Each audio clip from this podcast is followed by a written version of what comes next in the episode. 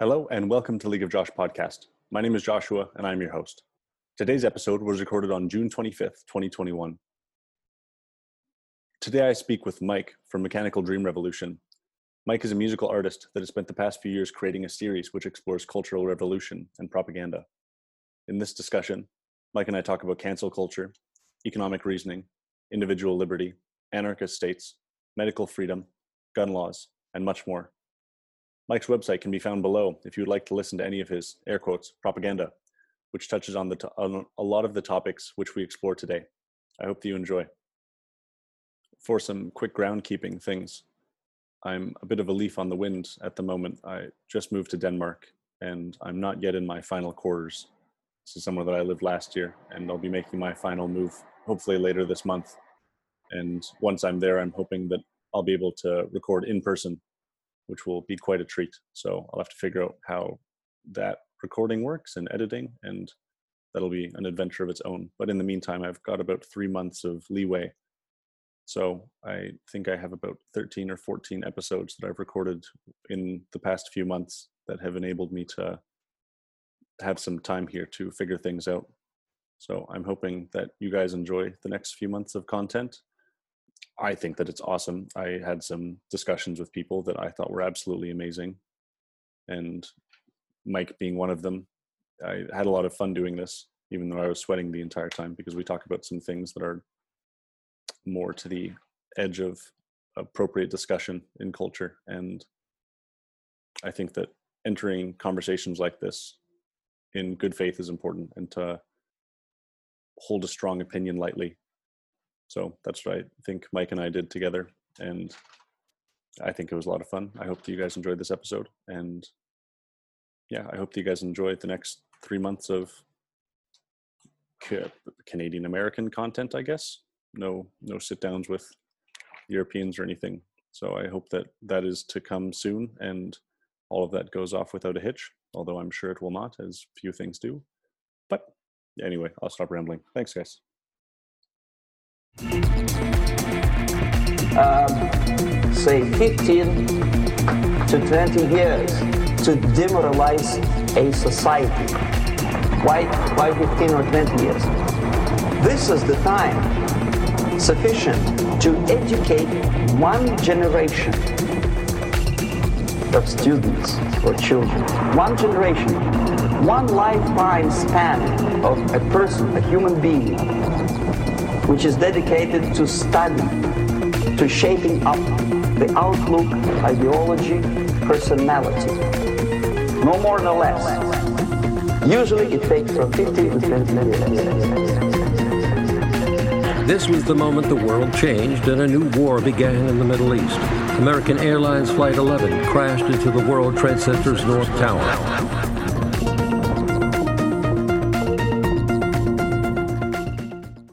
Yeah, I haven't got like a ton ton of shit to say at any given time. Um, I gotta watch my language too. I'm, no, you're fine. I have you a know. mouth like a sailor sometimes, so that's all right. You can you can. Say I, I know. I just I go out of my way. Like I, I don't even. It's like I don't use the F word around my mother. I don't drop N bombs like in podcasts, not because I can't or that I don't have the right to, but because it makes the the dialogue a little more amicable, and it allows people, you know, that might might be offended. Um, And so I guess that's kind of the crux of it, right? Like there's not a universal to this whole idea of language control and censorship. Um, I think um, it's almost the difference between the guilt and shame side of, of the cohesion of society versus uh, authoritarian uh, rules and laws that come from the top down. Mm-hmm. So like if you can have uh, social... do something in a society, it's a little bit better for society than like hard, fast laws. But it's almost like we've got to the break point of that now as well, because if you have a strong enough narrative, then um, then then this sort of like witch hunt mentality is going to push out any kind of rational thinking or, or truth. So it's done the the media's done the heavy lifting in that sense to people get to this point. Yeah, I think people end up being more afraid than anything to talk about things, and in that sense people yeah. aren't able to actually come to a middle ground. People end up just staying exactly where they are and get further apart from each other because of the inability to have a dialogue. Yeah. Yeah. And it's like, um, it, and it's anything down. Remember Ken Bone, the guy in the red shirt for one of the presidential debates? Mm-hmm. He's kind of rounder and he had certain weird kind of a, a look to him that everyone kind of grafted onto. So he, he was exalted, and in the same breath, they're like, oh, he's into some weird porn or something. And then they shamed him for that. Like, it was like to step into the spotlight, uh, in, into the public space in any way, uh, is comes with it a, a severe risk of not just like losing your livelihood or whatever, but also just being like utterly shamed and ridiculed, um, for whatever like your past has, you know. And it's just like, I don't think that there's anybody that doesn't have one thing that they don't want brought up, you know. And so yeah, it's it's sort of that rat on the face, uh nineteen eighty-four, where they're like, they, because it, it leverages your deepest fears that you're not even conscious of without actually having to implement them. Mm-hmm. Every time somebody's like uh snuffed out like that, or or you know, or what's it called, shamed publicly, it's like it it it I think it makes you access your own your own fears like that without actually having to consciously realize the implications of what you're doing. You just kind of stay in line because it's like, okay, that's what's going to happen to you. Well, I I a, yeah, I, I definitely think that there's a, a point to that in even before something, even before you get, even before people come for you, you're already thinking, okay, well, what have I done in the past that's going to be the thing that brings me down? Yeah. There's all, because everyone has something. I mean, if you, you look back anywhere yeah. in history, you're never going to find, maybe outside of Buddha, Gandhi, you're not going to find a lot of people that aren't archetypal Christ figures that don't have a few corpses under their bed. No, it's like if Ebenezer is Scrooge, uh, you know, was helping out Tiny Tim now, they'd be looking at his old tweets about, you know, uh, free markets and, and you know, the shouldn't, are there no poorhouses? And it's like, well, but he he's had a revelation and he wants to help his community now. It's like, no, fuck that guy. Like, he used to be a miser, mm-hmm. you know? So, um, yeah. Yeah, I don't know. Um, that's one That's one sort of uh, prong of the attack. The other is financial, mm-hmm. you know, like we, we talked about just before we started recording. It's like... Uh, yeah, if you don't have if you don't have an escape, like it's like, oh, we won't throw you in jail, we'll just make you have to give up your pursuit of like um reason and and and being in the public space to to have a to influence like the discourse, and you're going to get to work at like like Target or something. And yeah. That's fine. I'm not saying you you know like you know it's a menial job or whatever, but like you will be reduced to that, and you won't have like, it would be fine for everyone to just have like these sort of like laborious service positions if we all had a public space to be able to utilize, because we could we could create our own art and and and dialogues then, and we wouldn't really need to spend all this money distracting ourselves from from our own lives, right? With, mm-hmm. with consumer products and shit. So um, it's kind of funny. But it's like, yeah, it's like you you aren't you essentially aren't allowed to to to speak because you won't have the time to do it. You won't have the, and there won't be much incentive, because like, I mean, even like with my music, it's like, I don't know, I had thirty-five listens this week, right? Like that's not that's not a career. Now I'm doing it for myself for the most part, and, and like maybe to alter the course of, of a dialogue, but Um, like I don't, I, I couldn't have, like, I, I didn't even want to be popular until I got certain things locked down and said, and then maybe spread around enough. So, cause like, you know, you could just D M C A it or, or whatever, you could get rid of it. Right. I'd rather focus on that. So it's only by virtue of not caring about money or, or wanting any kind of compensation that I was able to even pursue it. Um, And if it ever did get popular, that's exactly what they would do, is try to cut out, cut my knees out or cut yeah. my, cut me off of the knees, right? Financially. It's like, and it's a shame because it comes down to like the whole um, monopoly that Hollywood has on the narratives that we participate in. And it's like myths Like traditionally, we built a lot of this societal stuff up from the ground over generations. You know, mythology and, and stuff, and like that, that's language again.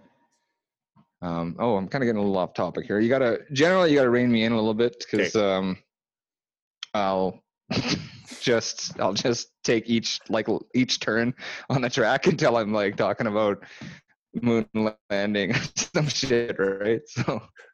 Okay, sounds good. Um, I uh, I normally let people rant for quite a while, but I'll try to yeah. I'll try to keep us within the framework for as yeah. long as I can. I think one of the, one of the things you brought up that sparked an image in my mind was, have you ever seen the movie Metropolis? It's this old German movie, and very old. Yeah, yeah, it's like um, I can't remember. Yeah, I can't remember the name of the genre, but like it's a it's one of groundbreaking. The, yeah, O G sci-fis, and something about yeah. the film that I really liked was that the manager or the boss, whoever was in that position of authority, their watches had twelve hours on them, and all of the workers only had eight hour mm. clocks, and that was their day. That was to, that was to represent how long uh, it's been a while actually had in their day.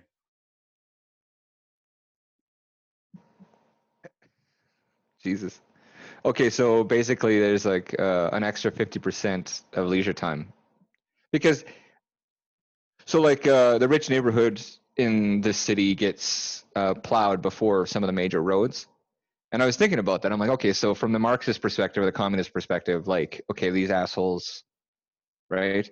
Uh, they're getting right, but uh, they're getting their all their stuff cleared before. But at the same time, I'm like, well, but if they don't get to work, then like hundreds of people could lose their jobs the next day, right? Yeah. So, so there is this sort of like the, that's the Brave New World um, concept. And I'm not saying I support like this this idea of a caste, but like the the leaders would need extra meditation time or whatever to run a society that was so like uh regimented.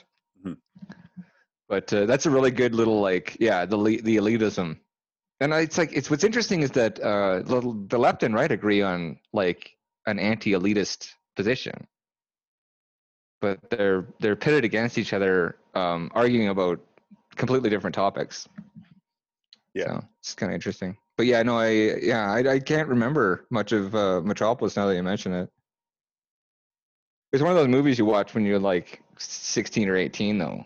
Yeah. Because somebody tells you, "Oh, hey, you got to see this," and then, you know, and then like twenty years later for me, I'm going back and I'm seeing, I'm like, "Oh, fuck, this is like, this is all propaganda." Like every movie I've enjoyed in my youth is just like.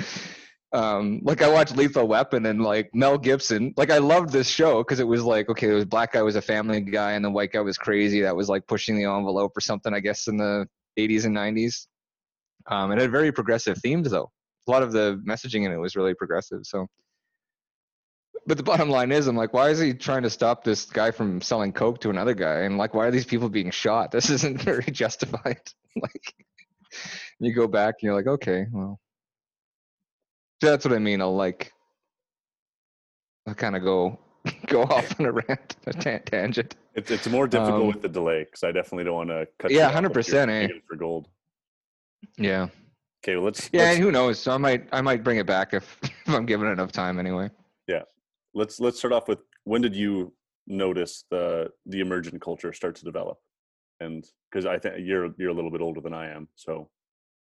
Yeah, okay, so like you mean this particular iteration of the so-called culture war, like like the whole idea of like um, redefining racism and sexism and stuff like that?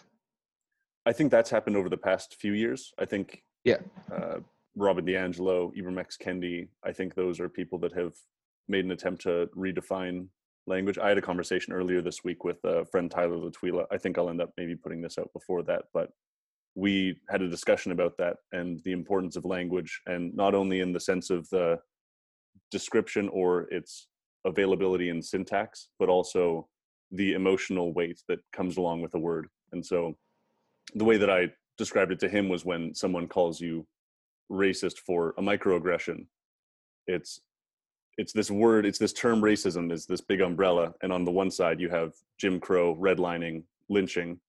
And on the other side you have telling someone that you like their hair.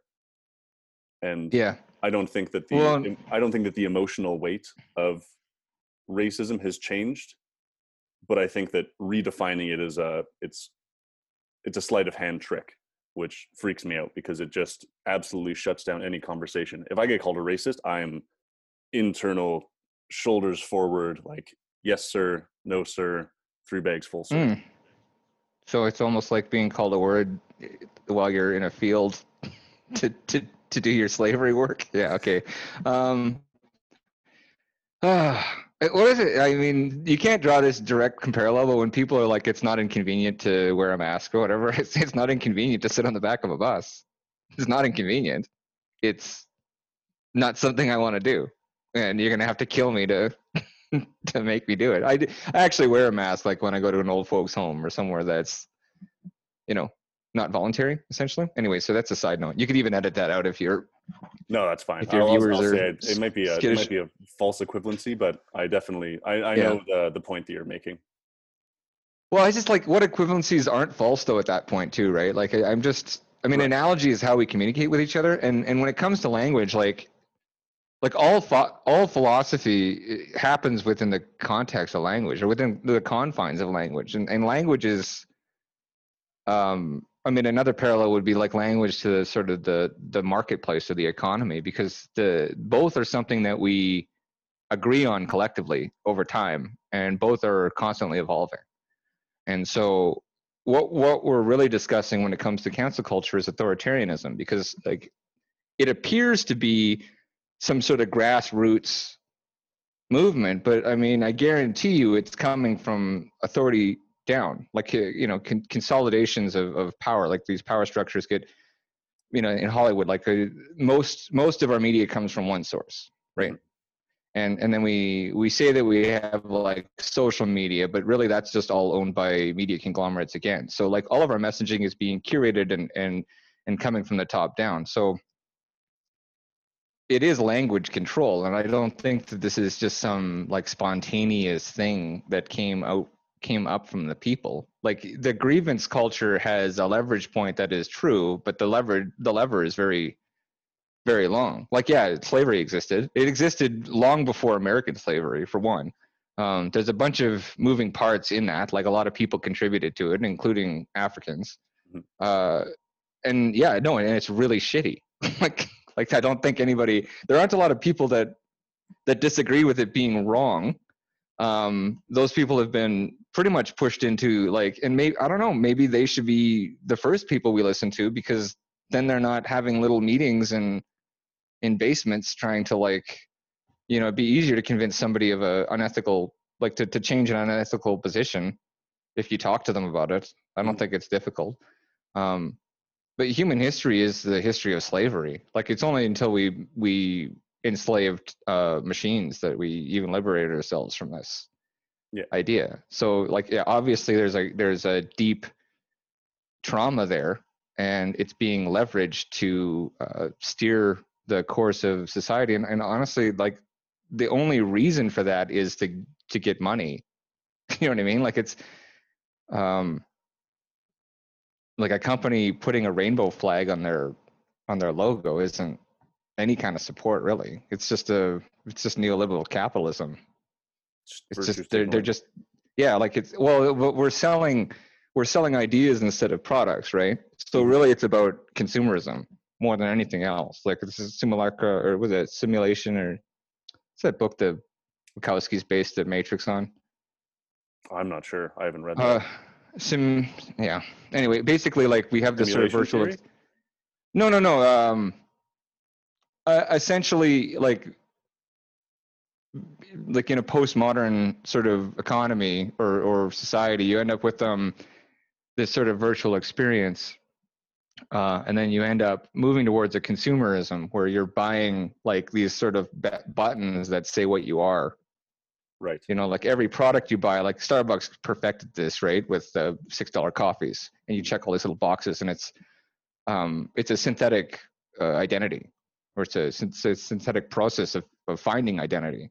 Um, and so the only reason to, to limit what people can do in the sort of marketplace of ideas is to to to push them towards certain consumer products and and, and power like that. Like, if that makes sense. Am I, yeah. am I reaching it? Okay. the uh, that Starbucks point is very interesting, because I think what they did, and I'm not sure if they knew what they were doing at the time, but it's a really fun little psychological trick where you tell someone what they aren't, and then they hold more heavily to what they are. And yep. by that, they would purposefully, like they'll purposefully write your name wrong on a Starbucks cup. Mm-hmm. And then you're free advertising, because then you're going to post that on social media, or you show your friends, or you show your family and say, oh, look at how they spelled my name. This is how Starbucks spelled my name. And then they're in the conversation. Okay. Yeah. Yeah. Um, I think that, uh, I don't know how much of that's planned so much as like, you know, kind of a Darwinian um, mm-hmm. process where things that work get used over and over by companies. So like th- the reason social media is addicting or addictive isn't because they planned it that way. It's because the stuff that was addictive was what was reproduced. Yeah.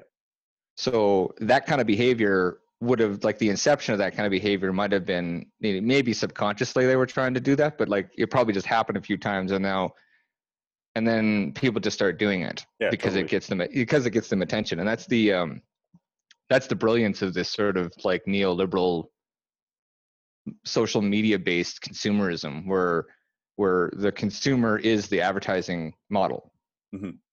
And we, we like, I mean, I think the Ghostbusters twenty sixteen, like hashtagged I'm with her. Like, I'm like, I'm not sure what this movie has to do with the election. Yeah. You know what I mean? Like it, these are not things that we need to put together. Yeah. Um, so it doesn't really make sense. It's like, I could forgive like Pride Month and the, and the, you know, the flags or whatever. And I'm like, well, you're full of shit, but whatever. It's not harming me. But like when, when the movies I go to are a political statement, there's serious problems. Cause we've basically told you in a, in a very soft way, what art you need to consume, what messaging you need to agree with, you know, breaks the conversation down pretty fast. You make an interesting point, and you mentioned that earlier as well, where I think the way that you proposed it was that there's a top-down regimenting of what is right and what is wrong. And yeah. I see it definitely more as a, I don't think it's unilateral. I think it's bilateral. I think it's going up and down. And essentially what's happening is that the consumer is telling, I think it's a very small number of people, but the consumer is telling corporations what they want to see from the corporation, and the corporation virtue signals, and it just goes back and forth and back and forth. Mm. Fair enough. Um, I'd say the feet, yeah, but like, yeah. So there's a certain level of pandering, right? Mm-hmm. So the S J W, so in the, the twenty fourteen was when the rise of like a YouTube pundit going S J Ws are ruining our movies was kind of like a huge career that sort of exploded out of that era. Yeah. Um, and it's like, well, yeah, I mean, yeah, they are, but they're also just trying to pander to an audience to get money. That's all they're trying to do. Um, and if if you keep going to the movies, it's going to keep happening. Um, because like if if you're if, if um, sort of the incel type is going to go to the movie regardless, then they've locked that. They've made that money. If they can expand their market to another another sort of demographic, then it makes total sense to try to like see how far you can push messaging like that. Mm-hmm. Um, I, there might be the odd, you know, guy twisting his mustache behind a desk going, ah, I'm ruining society or whatever. But um, I think you got to get pretty high to get there. I think a lot, a lot of the middle, middle management tends to just do what's going to get them the most sort of, you know, m- money and tail and, and, and like prestige. You know, it's like, it's really nice to win a Nobel Peace Prize, whether that's a completely false award or not. And everybody likes you. Mm-hmm. Being called like Mister President is probably, you know, better than Viagra. Like it's it's probably like a really nice thing, you know, to always be called that for the rest of your life. Um, so yeah, like Obama won a Nobel Peace Prize in his first week of office, right? Or before he took office. I'm just like, okay, well, his Nobel Peace Prize for his, for being like a mixed race. Like president basically, and then he went on to bomb like nine countries. So I'm just, I'm like in the Academy Awards, it's all just patting yourself on the back. If you make a movie about movies and how awesome Hollywood is and how Hollywood's saving us from atrocities by making movies, then you get yourself an Oscar, right? Yeah. It's just, yeah, it's all just um, self-congratulating. And I, I think social media just amplifies that part of ego to uh, an un unmanageable level, you know, and then and then we just end up. Uh,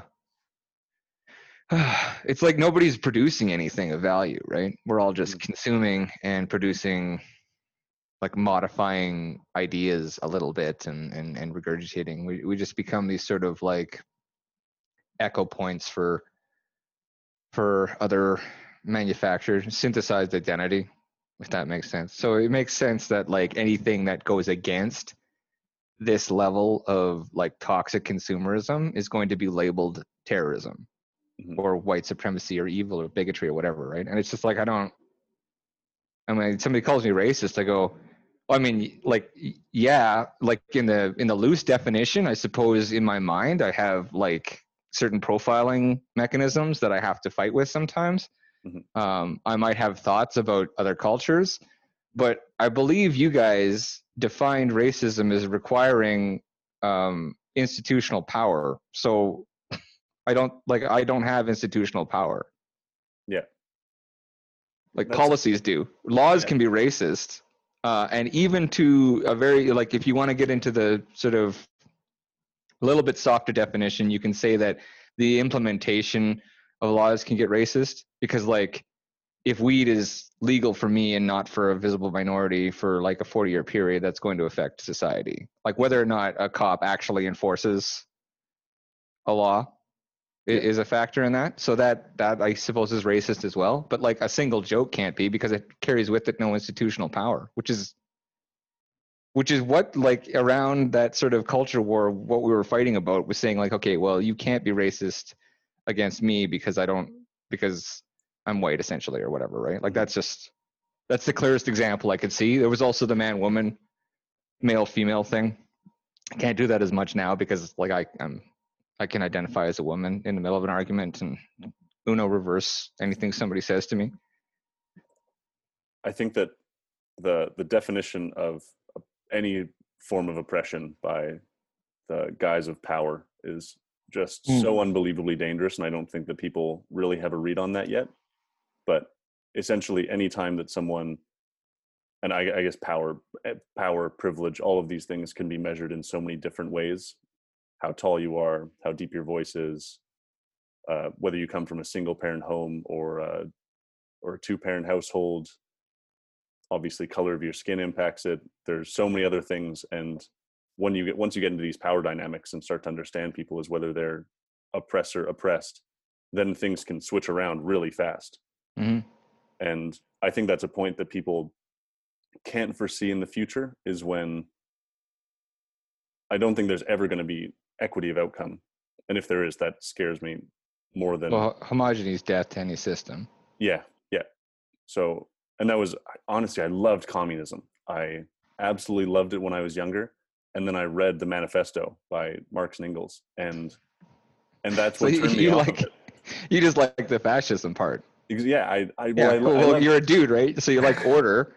So you, you like order and like things being um, productive in a way that makes sense to you. Everyone loves fascism when it's for their own ideals. Well, I just love the idea of every everyone being equal. That just seemed mm-hmm. so. That that seemed like a. Now, now that I look back at it, I understand that it's a very romantic perspective to hold. And so, when I held it, it was that there are inequities in the world, and if everyone were on the same playing field, then things would be a lot better. And then I actually read the Manifesto, and there were points where they're talking about society and saying, well, if everyone's if everyone's equal, everyone works on the farm for the same hours, everyone produces the same, everyone gets the same. And to me, that felt so it felt so drab, it felt so bleak, so gray. And oh yeah, yeah. from, from that point on, I I decided, well, there are going to be people that produce more. There are going to be people that do more in different facets of life. And to, to hold, essentially what ends up happening in that perspective is that you hold people down from what they could achieve. And everyone has to come down to the level of the lowest person.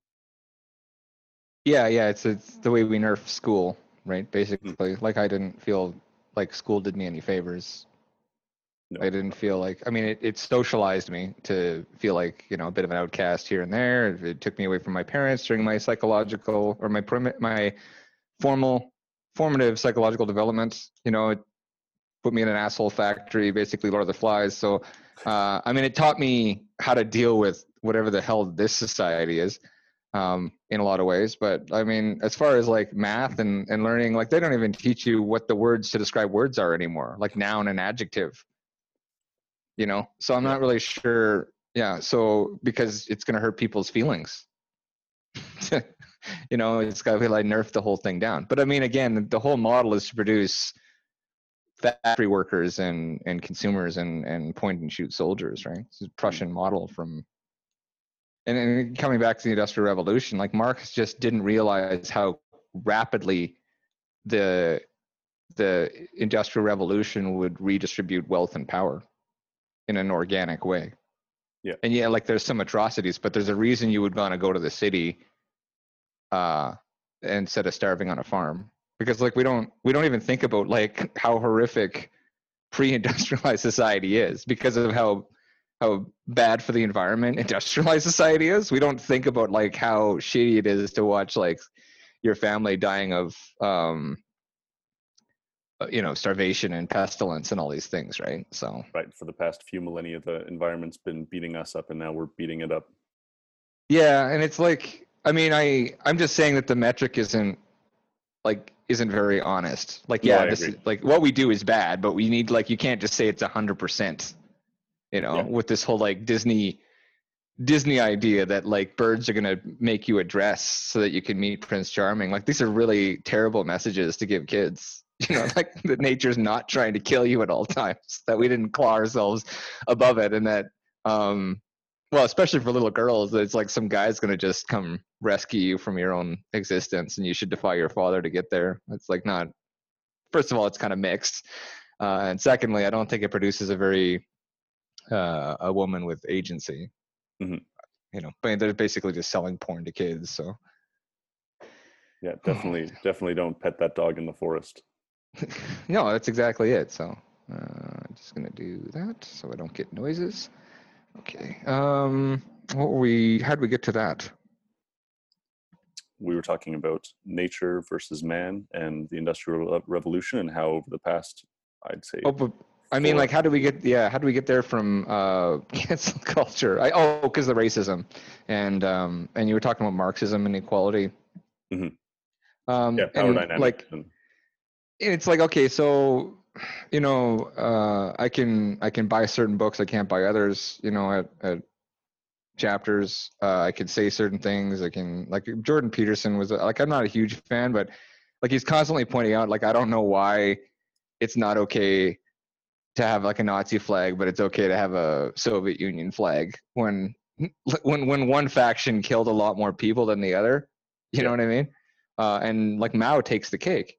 And ironically enough, Mao, like that whole Cultural Revolution got China out of, out from under the foot of Western imperialism. So um, I understand why like Marxist thinking is so popular because like Mao doubled the life expectancy at the cost of individual identity, uh, the environment.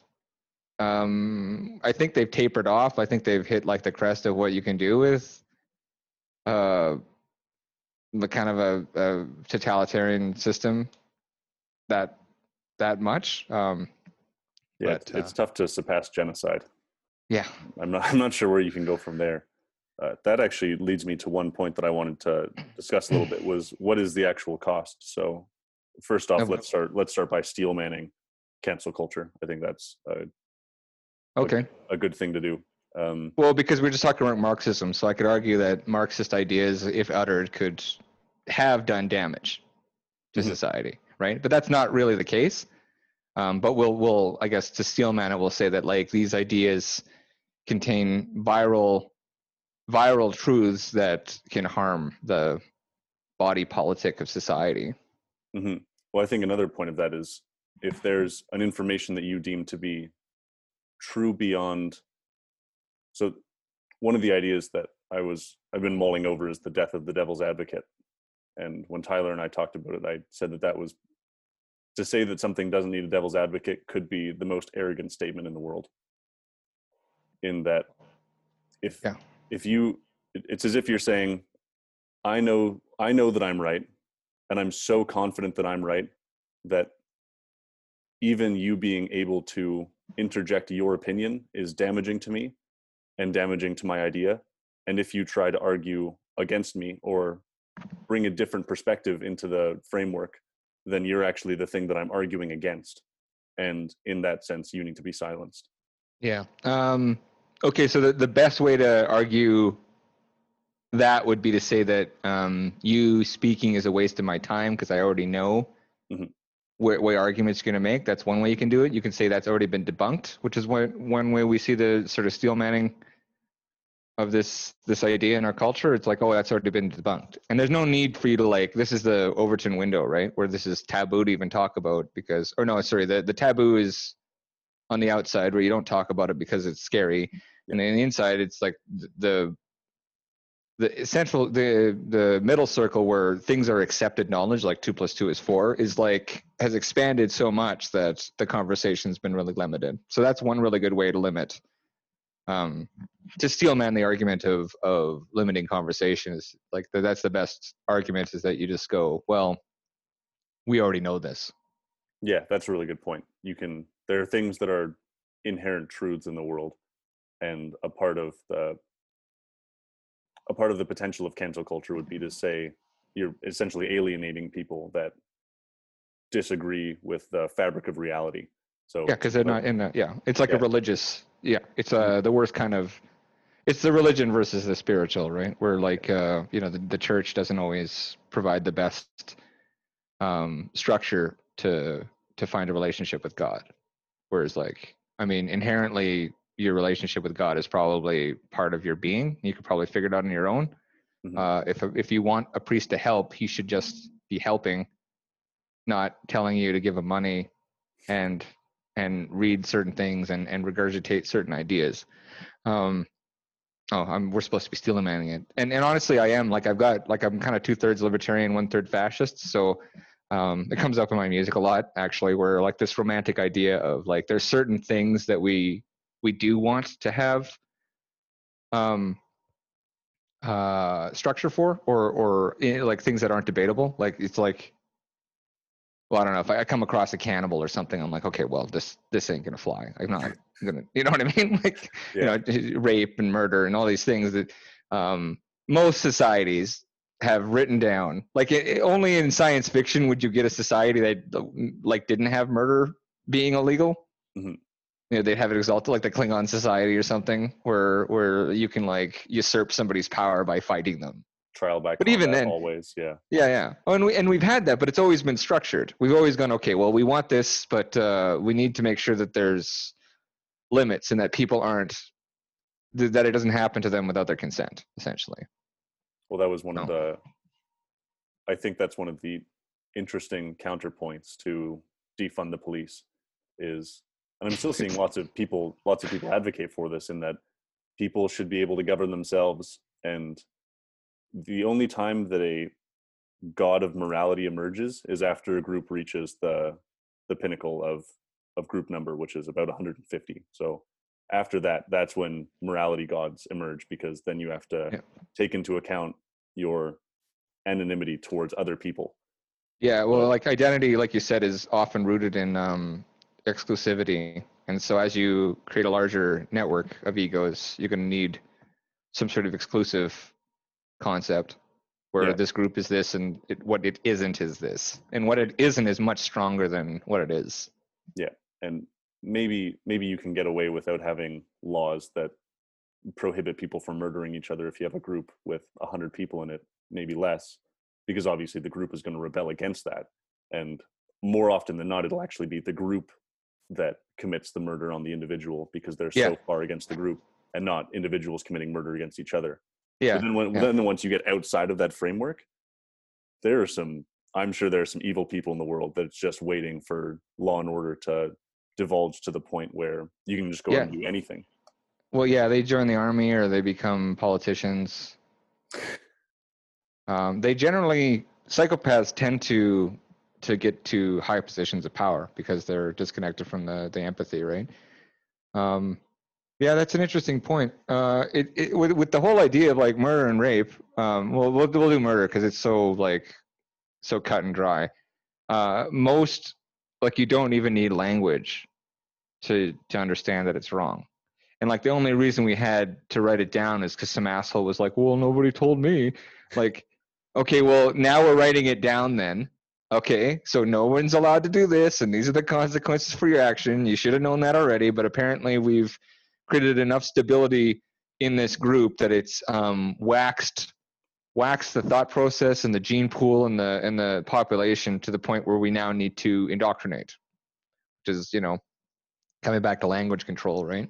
Mm-hmm. This is the reason that we're facing these uh, these severe like limitations on speech. Explain the connection between moving something to the second page of a Google search and the long-term authoritarian outcome. Like, like it's it's it's moving people. Oh, we're supposed to be steelmanning. um, there there's reasons. There's you know like there's always going to be conceptually hate speech. Like if I say you know like if I make a direct threat, I mean maybe that speech should have consequences. Maybe I, think, I don't know. I, I think that in in it's either Scotland or England, but you're able to report someone for hateful speech now, and it goes on to their. It goes on to a record of theirs without there being yeah. trial or any ability to to dispute the charge, and that goes on to your employment record as well, so people can go and look at that and see how many charges of speech you have filed against you. Okay, one thing that I yeah. wanted to do to Steelman, because I think that you made a good point about moving things to the second the the second search page in Google, is that sometimes ideas are dangerous enough that you actually don't want them in the realm of discussion. And a counter argument to that would be something you pointed out earlier, where you actually want to know what the Nazis are talking about. You don't want a bunch of people getting together in their basements talking about things, because that makes them inaccessible to anyone else, and then they don't yeah, have like, the opportunity to expand their perception, and they're not exposed to differing ideas, and maybe someone making a good faith counter argument to them and having a discussion and being able to bring them a little bit closer to the mean in that way. So I, I think that a good argument to that is you, you actually want the ideas that you don't like in circulation, because then people are going to be able to come together more by discussing. Yeah, or, or maybe you're wrong about like them being right, right? Like, I mean, I, I, I can buy I can buy the Das Kapital and, and Communist Manifesto, and we can, like by that, by that metric, we can uh, apply kill counts to these books, but I can't buy Mein Kampf, right? And It's well, not it's very some, hard to find. Well, yeah, I ordered one online and I have my one copy, and it's it's actually what's interesting about that is it's public domain, mm-hmm. right? Like it's old enough to be public domain. So, um, so now that now they have to write laws that say like in order to print this book legally, you have to write a little excerpt at the beginning that says these ideas aren't good or something like that, or like these ideas are are a product of the time. You know what I mean?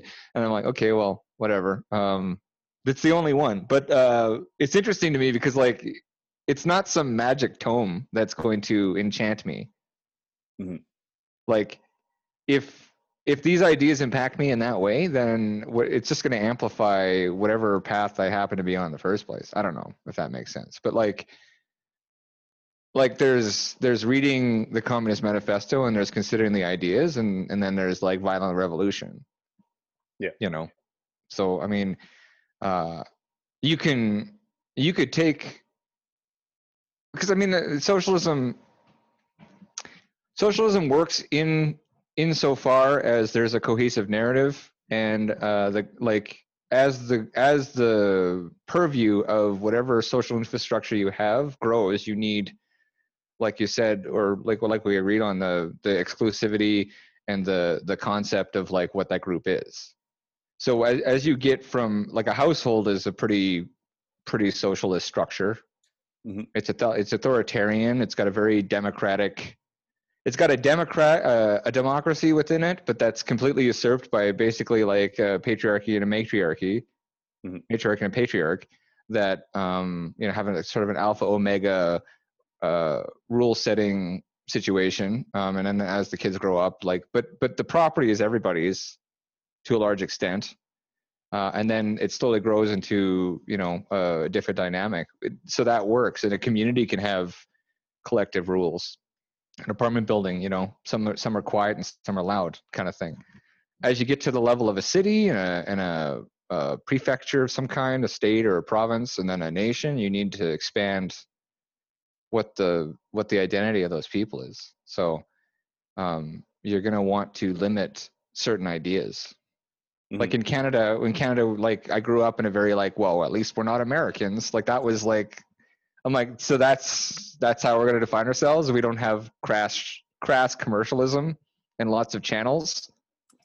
Like that's, that's, that's like your, what you've striven, strove for is to like have, to not be, the Steelman is basically prohibiting. Yeah. Because it's about exclusivity is group cohesion, right?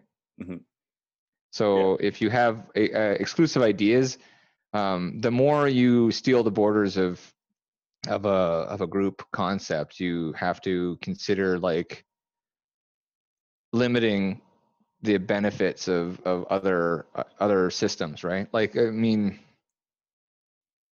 well, I think that's I the conservative be, approach. I think that's the conservative approach to that idea, but then yeah. the liberal approach to that idea, because political ideology tends to skew on two temperaments, whether it be conscientiousness or openness to experience. So creativity mm-hmm. is your desire to open borders, and that's that seems to be consistent with the democratic or the politically democratic in the United States, and the two-party system is liberal. Yeah, yes. So liberal wants to open borders, liberal wants free flow of information all the time, and conservative wants closed borders to build walls. And neither of those are right or wrong, as we talked about earlier, where there's a little bit more discussion that has to be had, but it's it depends on the time. It depends on the the the situation that you're in, which one of those is more beneficial at the time. Is a is a liberal society beneficial during a global pandemic? We've seen the the outcome of that. That it definitely would have been better to have closed borders during that time. But at the same well, time, well, it depends from an evolutionary standpoint. No. Yeah, yeah, like, that's right. If, if our only connection to ad, uh, adaptation and, and evolution is viruses, because we've completely conquered every other aspect of nature, then the sooner we update our D N A, the better. From a from that sort of pro uh, pro eugenics position, right? Right. Like, and and I haven't heard a lot from the people that wanted, you know, the whole human race wiped out in the, over the last couple of years. Mm-hmm. Everybody talking about, oh, there's too many people and shit, right? I'm like, well, here's a perfectly good virus you guys are terrified of. Like, why are we not just contaminating everybody with it? Since you fucking hate humanity. Sorry. No, no, no, so no, no. no, that's fine. I, well, another, another. Fun. We don't hear that. Yeah. yeah. Okay. Let, let's, uh, let's dive back into steel manning. Um, okay. So it's a good idea to limit some ideas because they can um, steal your children away, like the Pied Piper, basically. Yeah, it's it's good to limit um, ideas that are going to have net consequence, net negative consequences for the society and all of the people involved, which seems like a reasonable proposition. Yeah, it seems reasonable on the surface. Yes, for sure. So now, yeah. So the the case study that I'm thinking most of is there. So there's a prophylactic called ivermectin. And okay. it seems to, anytime it's introduced to a population or made widely widely available to a population, there appears to be a precipitous drop in COVID cases and COVID mortality. Yes. What? Yeah. So ivermectin is, it was from a microbiome found in soil in Japan and is used to treat river blindness as a prophylactic in Africa. And this results in fewer individual to individual transmission, as well as cell to cell transmission when you actually get COVID. So not only is okay. there less transmission within a population, but less transmission within the individual, and therefore less long-term damage to, to body tissue, such as lung tissues. So okay. the, the area that I'm trying to figure out right now in, in my head, and I'm hoping that this is one of the things that I want to talk to you about, because I hope that we can, I hope that you can help me to push my thought a little bit. And so there's COVID, which you don't want. I don't think that's indisputable. I think over time, it's going to have lasting implications that we don't actually understand right now. I okay. think that the damage to lung tissue is going to result in a influx of C O P D for okay. younger people as they get older. I and you're going to have to control for vaping and smoking during that as well, which is increased in the youth. So I, th- I think that those are some issues that you have to look at with COVID and say, okay, there are long-term implications. We don't want everyone getting this all the time. If there's something else we can use to treat it, then perfect. And then, and then you have vaccine safety and um, Steven Kirsch and is, and Robert Malone, Doctor Robert Malone, who is the guy that he actually created the technology for the mRNA vaccine. And he's come out and say, this doesn't look safe. It doesn't look safe no. to be. The, yeah. the M is for messenger. Not huge fan of experimental gene therapy. Yeah. So it, it's uh there's it's it's funny because the Keith Connors was the one of the original researchers into giving kids amphetamine in school. So the A D H D craze. He was one of the chief researchers, and over time he started to realize what was happening. And anytime that someone heads a certain field and then they come back later and say, hey guys, maybe we've done something wrong, I, I tend to listen to that person pretty heavily. So Robert Malone is an example of that. And he said that the mRNA vaccine is moving through the body in a way that we didn't anticipate and could be potentially dangerous.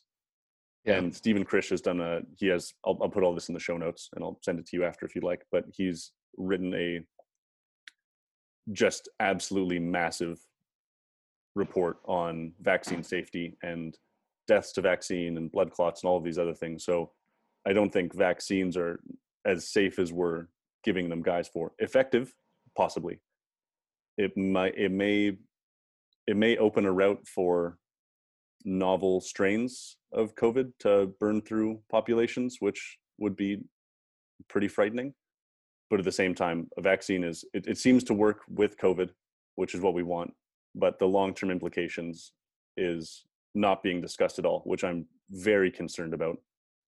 And yeah. people being people being disallowed to have conversations about potential harms down the road, I think that's a emergent consequence of cancel culture. And so that's where ivermectin comes in.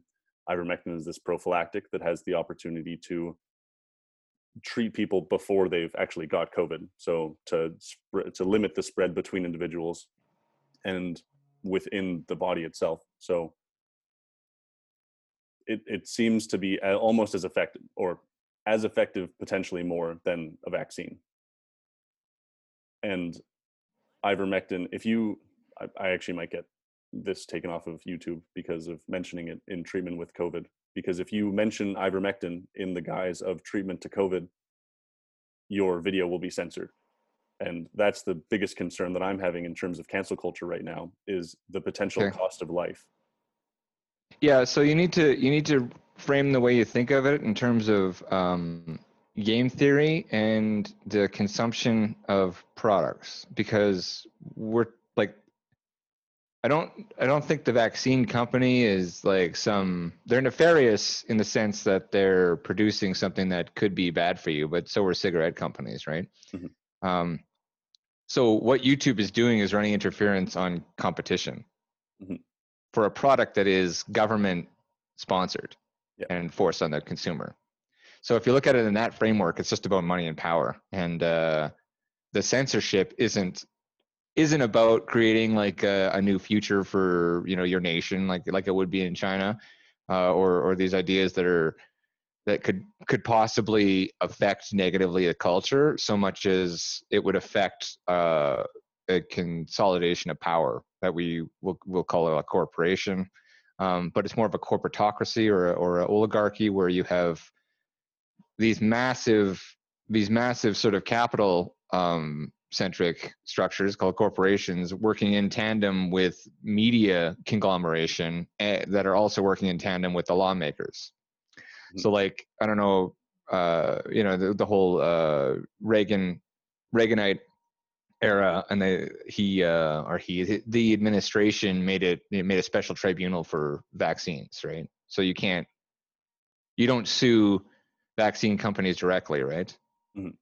There's a there's a whole tribunal. You, there's no there's no criminal action that you could take against a company doing that. Like it's all completely separated from the justice system. Um, and if they do have to pay out, which they do sometimes, like hundreds of millions, it's tax money. It's not the company. Right. Like the state, the state is running interference on, on consumer feedback, essentially. Mm-hmm. So, you know, so you can either go like, you can either have the government do its job and take care of people and, and, you know, like actually have regulations and stuff, or you can go the, the free market route and say buyer beware. Uh, and in both cases, you're not allowed to do that. You're not allowed to push back and, and ensure that the government actually does its job. It, it doesn't all the time. Uh, and then uh, you push back in a, a you know, um, you push back against this consumer product, which is all it is. It's just a consumer product that was bought by the state for billions and is forced on people. And you can't, you know, go buy groceries without getting it now, right? Is is the idea. And that that's a far cry from like, oh, you know, if, if you don't see Ghostbusters twenty sixteen, you hate women. You know what I mean? But yeah. it's there's a there's a vector there.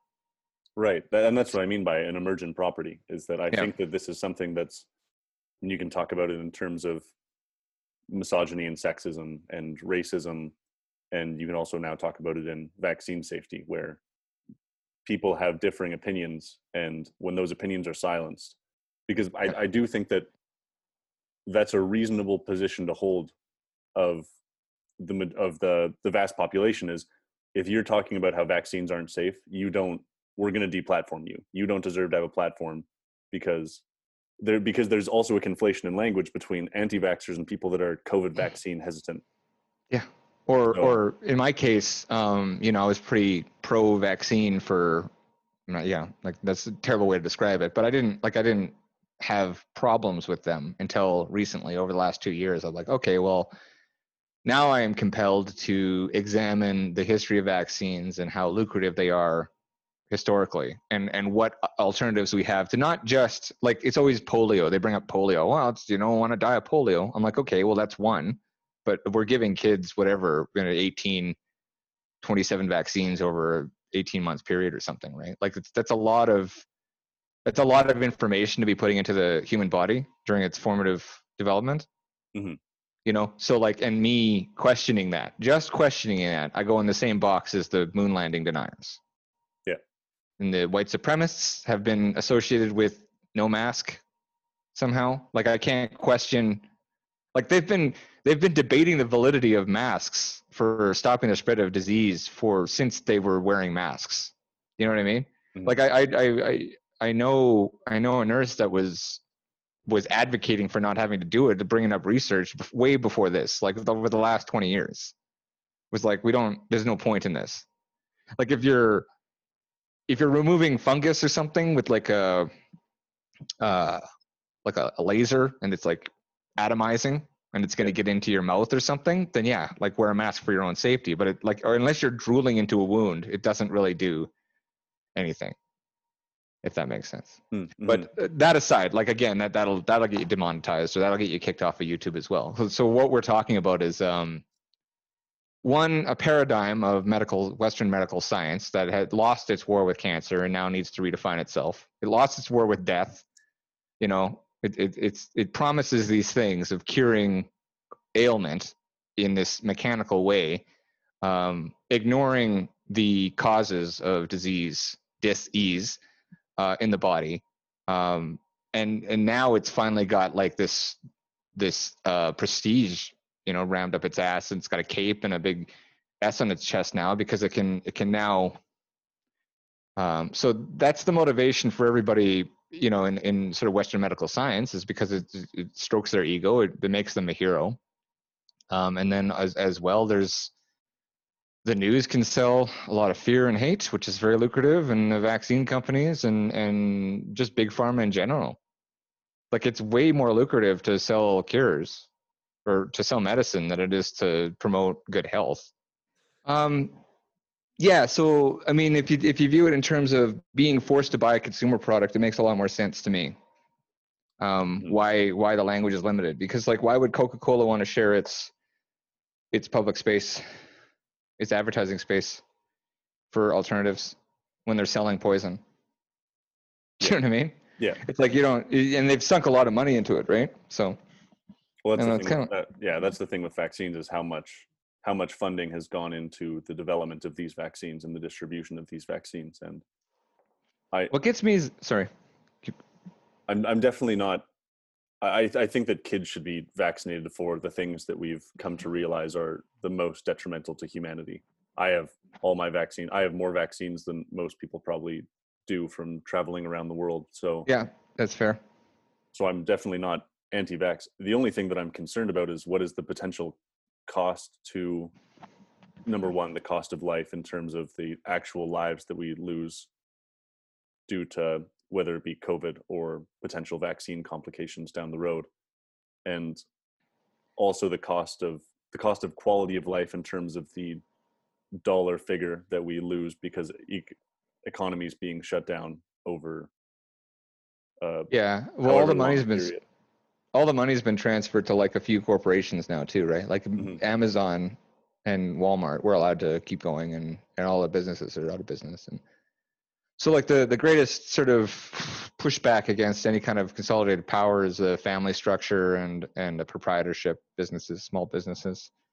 Yeah, um, I mean, smaller yeah. smaller businesses can can move faster, so they can innovate quicker, uh, and then they can challenge like larger larger things that have lectured a bit, right? So, like in the case of like Apple or something, you know, like we like their products um, for a long time.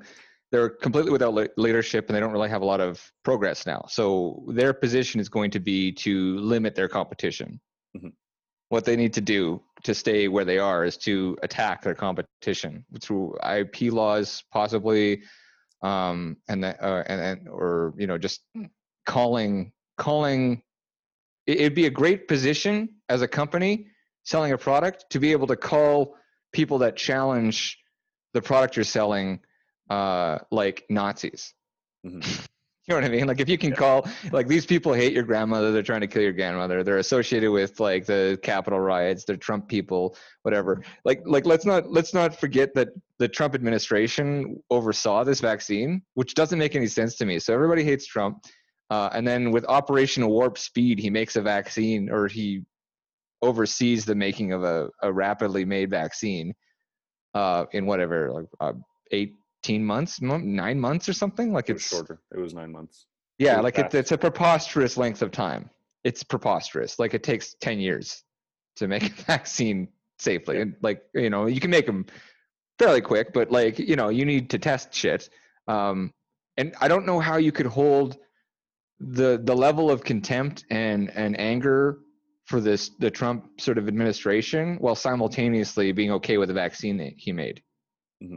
Since like everything that the administration does is this like demagogue's fault, usually in politics, you know, whatever, whatever happens on that person's watch is, so I don't, I don't understand like the, the level of dissonance between those two things is, is astounding to me.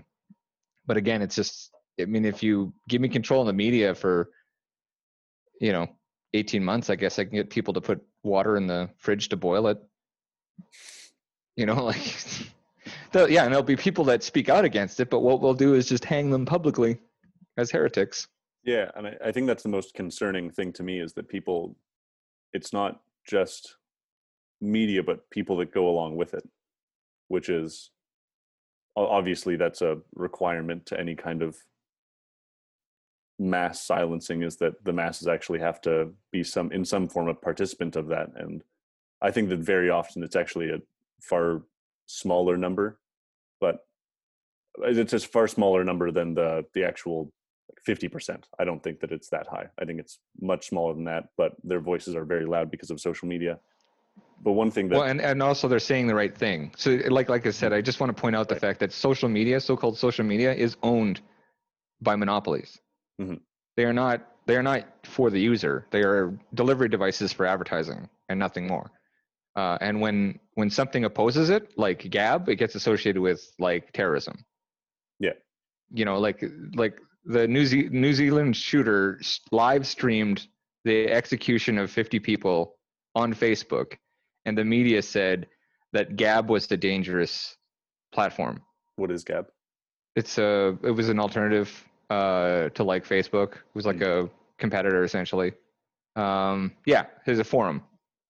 Any kind of forum that isn't Facebook is a threat to humanity. Yeah. Any any any alternative um, medicine or lifestyle choices that affect the uh, sales, the forced sales of a pharmaceutical company is a threat. And it's those, those people are crazy people. They like, they want to kill your children, you know? Yeah. Well, they, that's the thing with ivermectin as well. Ivermectin is now off label. So it costs, I think it's around three to six dollars per treatment. And theoretically, like, if, if everyone in the world took this all at the same time and stayed on it for a month to four months, COVID would just be completely wiped off the face of the earth. And okay. It's also like, it, it it's safe. We've had a, a track record treating river blindness for forty years and nobody's dropping dead or. I mean, and you might get not, some, not, you might get some safe. reactions. Right. And that's what I'm saying. It's not completely safe, but it seems to, it seems to work and not cause people to drop dead. I mean, yeah. I mean, that sounds like a better product than one that we are like, I mean, you're not even allowed to say it's killed people, but it has, mm-hmm.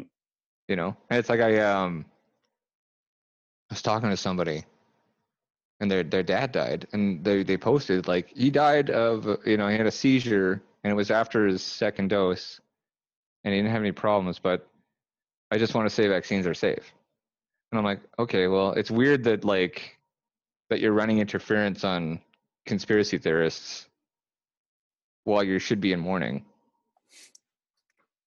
Like yeah. it's, it's terrifying the level to which we would become advertisements for like these sort of, I don't know, like a consumerism of ideology.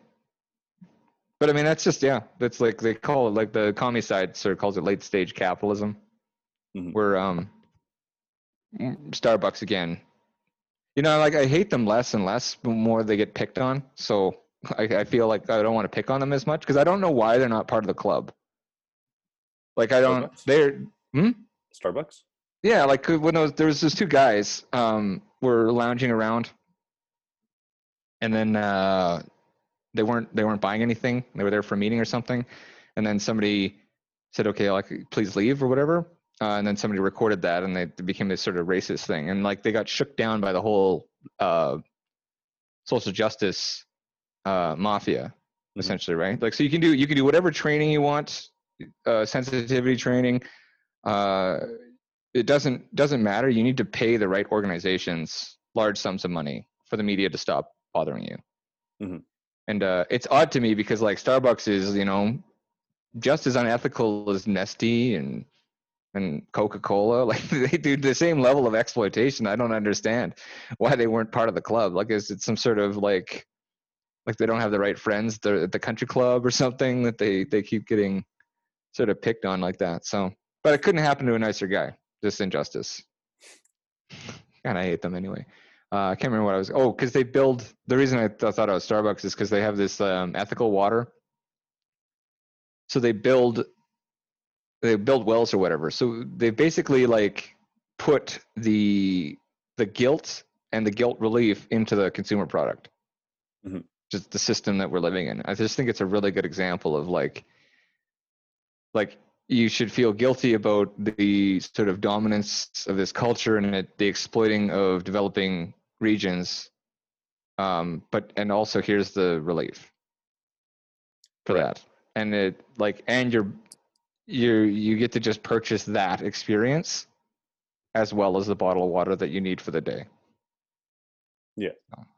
Um, and uh, coming back to vaccines and shit, right? Like that's just, it's just, this is the trajectory we're on, this sort of neoliberalism in the, in the politics can, uh, becoming a, this sort of authoritarian consumerism. I don't know how else to describe it, mm-hmm. but you, you don't, you, you're making a political choice by deciding to get a vaccine or not. Like, I don't know, like yours, your vaccine works better if I get mine. I guess for the broad scale society, yeah, that would be the case. And I think that's what the, one of the main pushes are is that if everyone gets this vaccine, then everyone's safe, which is once again, I think that's a reasonable statement to have. Yeah, but we should all go jogging then too. That is true. I do agree with that. I mean, you want to, like, there, no government on earth use this as an opportunity to talk about healthy lifestyles or what we consume on a daily basis, which mm-hmm. is garbage. Yeah. Like, you know, like I know somebody that just lost his leg to diabetes. You know, like he's concerned about getting a vaccine, but. Yeah. And on, like, on oh, the. On the note of what your friend was saying about her dad dying, I think that people should have the opportunity to go on and say, hey, I, I think vaccines are safe. My qualm is when people go on and say, okay, let's discuss this. That yeah, no, it's like, that's the issue. And I, I, I think you totally hit the nail on the head with healthy lifestyles, because all of the, all of the predispositions to being affected mostly or being the most likely to die from COVID were all health related. It was all how yeah, there's always a comorbidity when it comes walks. to yeah. And that's the thing about viruses. Like I, I, I say this, I'm like, well, viruses don't kill people. They exacerbate existing issues generally. Mm-hmm. Um, that, that issue that like is exacerbated for like some healthy person, you know, like that is, a, is the example they're going to hold up. Oh, it killed this person that didn't have anything wrong with them.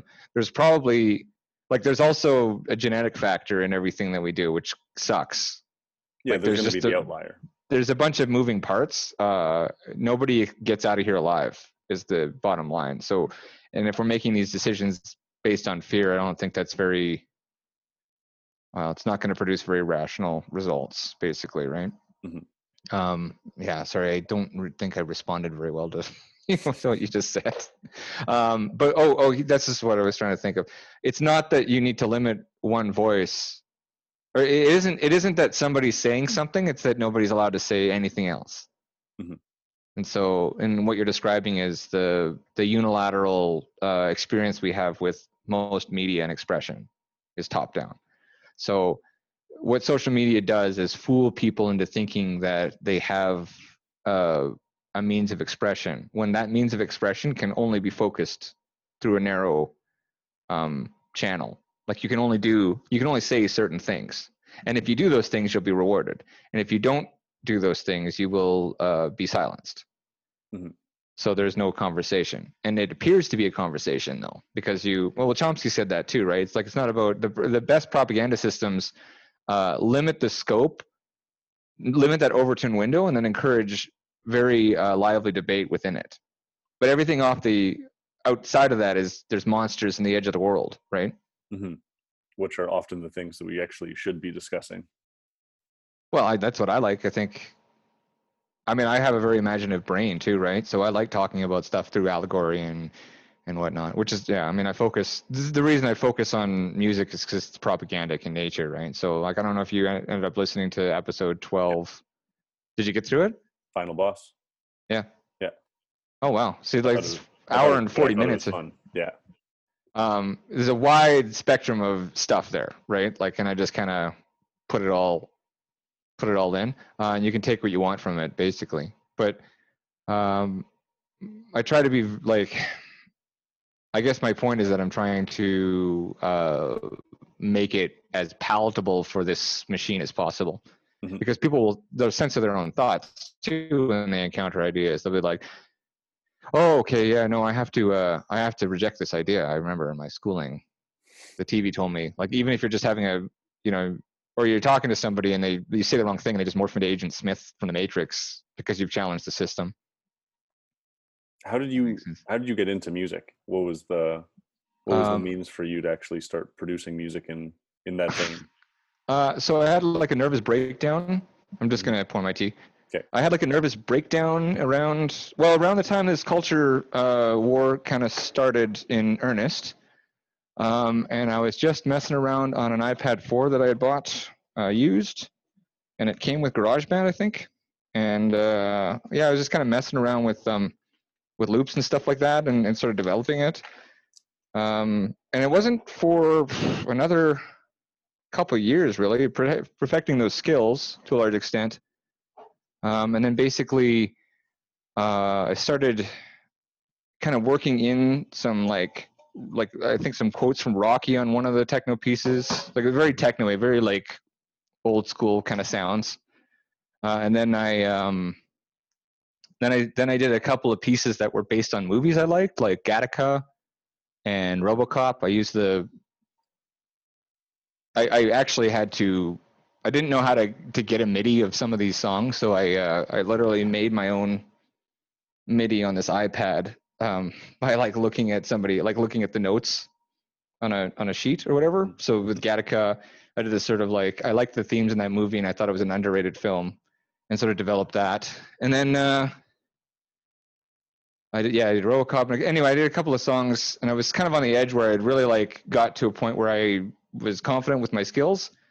Uh, and then I watched Last Jedi and I was like, oh, okay, they're, they're out for blood. They want to destroy all of our stories. So I better start um, speaking the other side. And again, it's like, it's not, it's not that like ideas need to be limited. It's that you, it's that they, it's not that things are censored. It's that only one side is censored. Mm-hmm. You know, and that, that's always like, it's not, it's not that like women talk shit about men. So you can't say the other way. You can't, you can, you can make jokes in one direction, but not the other. And it's like, that's going to create a dynamic. That's not, not a good situation.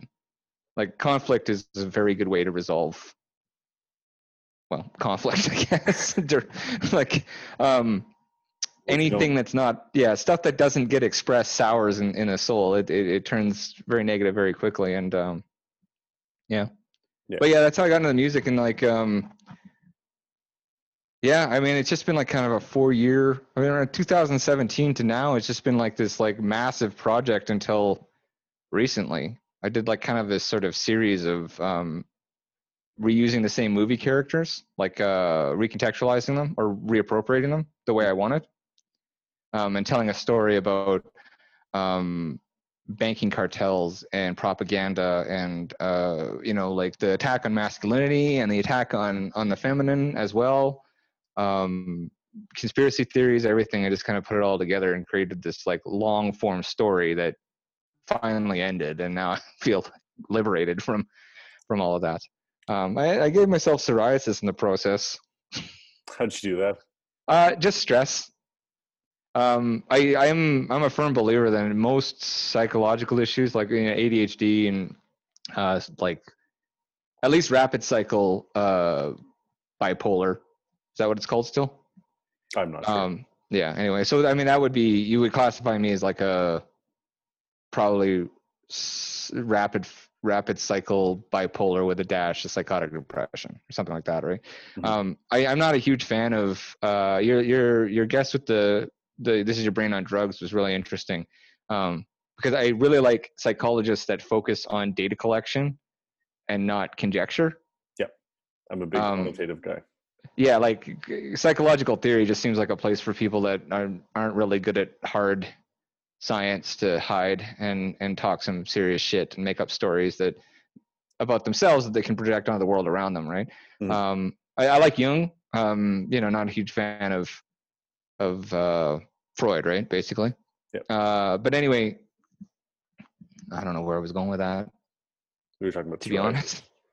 Oh yeah, so I'm a I'm a firm believer in um the the effect of like trauma on the outcomes, right? Like like like talking about lifestyle, right? Like if I drink too much while I'm working on uh, a very stressful like art piece that I've given myself a time crunch for, and my relationship is falling apart, I it, it I just happened to get like psoriasis at that time, which is kind of an interesting coincidence. Um, and I find that like you know like I drank, I drank a few beers last night, right? So you got the gluten, which is probably you know reached its like level of tolerance over the last forty years in my body, because mm-hmm. I've ingested so much of it, my body's just like like fuck off with the gluten already. um, well, inflammation, right? Mm-hmm. All of these inflammatory things uh, are, are, I think it's like a healing crisis just come to the surface. Uh, and then when I do behave negatively towards myself, it manifests. So it's like, I'm really thirsty today. I'm drinking lots of water and stuff um, because I was drinking last night. It's like a very quick cycle for me. And it's, it's interesting that like nobody talks about um, just that as the root of a lot of health issues. I guess that was my point. I didn't mean to go off on a tangent there, but basically, like, like I'm not a doctor, but I, I know that this is stress. Yeah. You know, and it's also, it's the way I treat myself. And I don't, I don't think pills or, or like topical steroids might help the way a makeover might help your self-esteem, but it's not a solution. Mm-hmm. It's, it's coffee for breakfast. Like, yeah, you got, okay, you've got, now you've got two hours to find some actual carbohydrates. Yeah. You know? Well, I think so. That ties in really well with what we were talking about with uh, comorbidities and COVID, where yeah. rather than, rather than saying, okay, guys, maybe we need to look at our society and come up with a broad scale change that actually addresses the way that we interpret health and the way that we interpret diets and exercise and being outside and being social. Instead, yeah. I, I'm not even sure where that conversation went, but it definitely went by the wayside. I've seen the occasional, Whoa. I've seen the occasional professional athlete, and not even big professional athlete, but guys that I used to play volleyball with, they'll share the occasional comorbidity statistic and say, these are the things that we need to be addressing. And it's high sugar diets, smoking, morbid obesity, and none of these things have entered the domain of conversation during this during this whole thing. And oh, no, you're not allowed to talk about it. And like, I'm not even allowed to make a comparison to how, like, how many people died of cancer every year preceding the last two years? How many people, like, and the flu, mm-hmm. like, people were dying of the flu, and now the flu is gone, because that's how viruses kind of work, right? Like, they evolve over time. Um, I feel like, like, I don't want to get too spiritual, because I sound like a wingnut hippie that's like refuses blood transfusions and, and medical science, but yeah. like, to a large extent, um, viruses are coming out of our environment. Like, it's not, it's not a coincidence that the population density and density of pollution are producing the highest amount of cases and deaths. Mm-hmm. Right. So, uh, and it, again, it's that viral load too, right? Where it's like, how much of it are you, how much of it is attacking your body at once? Like, how are you, you know, is it able to, and I don't, yeah, I'm not an expert. I'm not a virologist, so I don't, I don't claim to be. Uh, and I find myself getting into the realm of storytelling and like talking about the body fighting off a disease, because that's, that's what I was told in school, is that it's like, you know, like it, this, this soldier comes in and then the body, the body like fights it off with antibodies and right. all that stuff. And I'm like, okay, that, I mean, that's sort of true, but like, it, yeah. What's interesting about what you said earlier, though, is that like you're you're still framing it in terms of like what we should be forcing people to do. Like, that's our mentality, is like, like, yeah, we should be forcing people to jog and have good health. It's like, well, no, I think that liberty tends to beat most systems. I'm I'm not sure if I'd say we need to be doing those. No, but things. Like, I, I just mean like in terms of how we think about it. Mm-hmm. We think about right. it in terms of control and yeah. only control.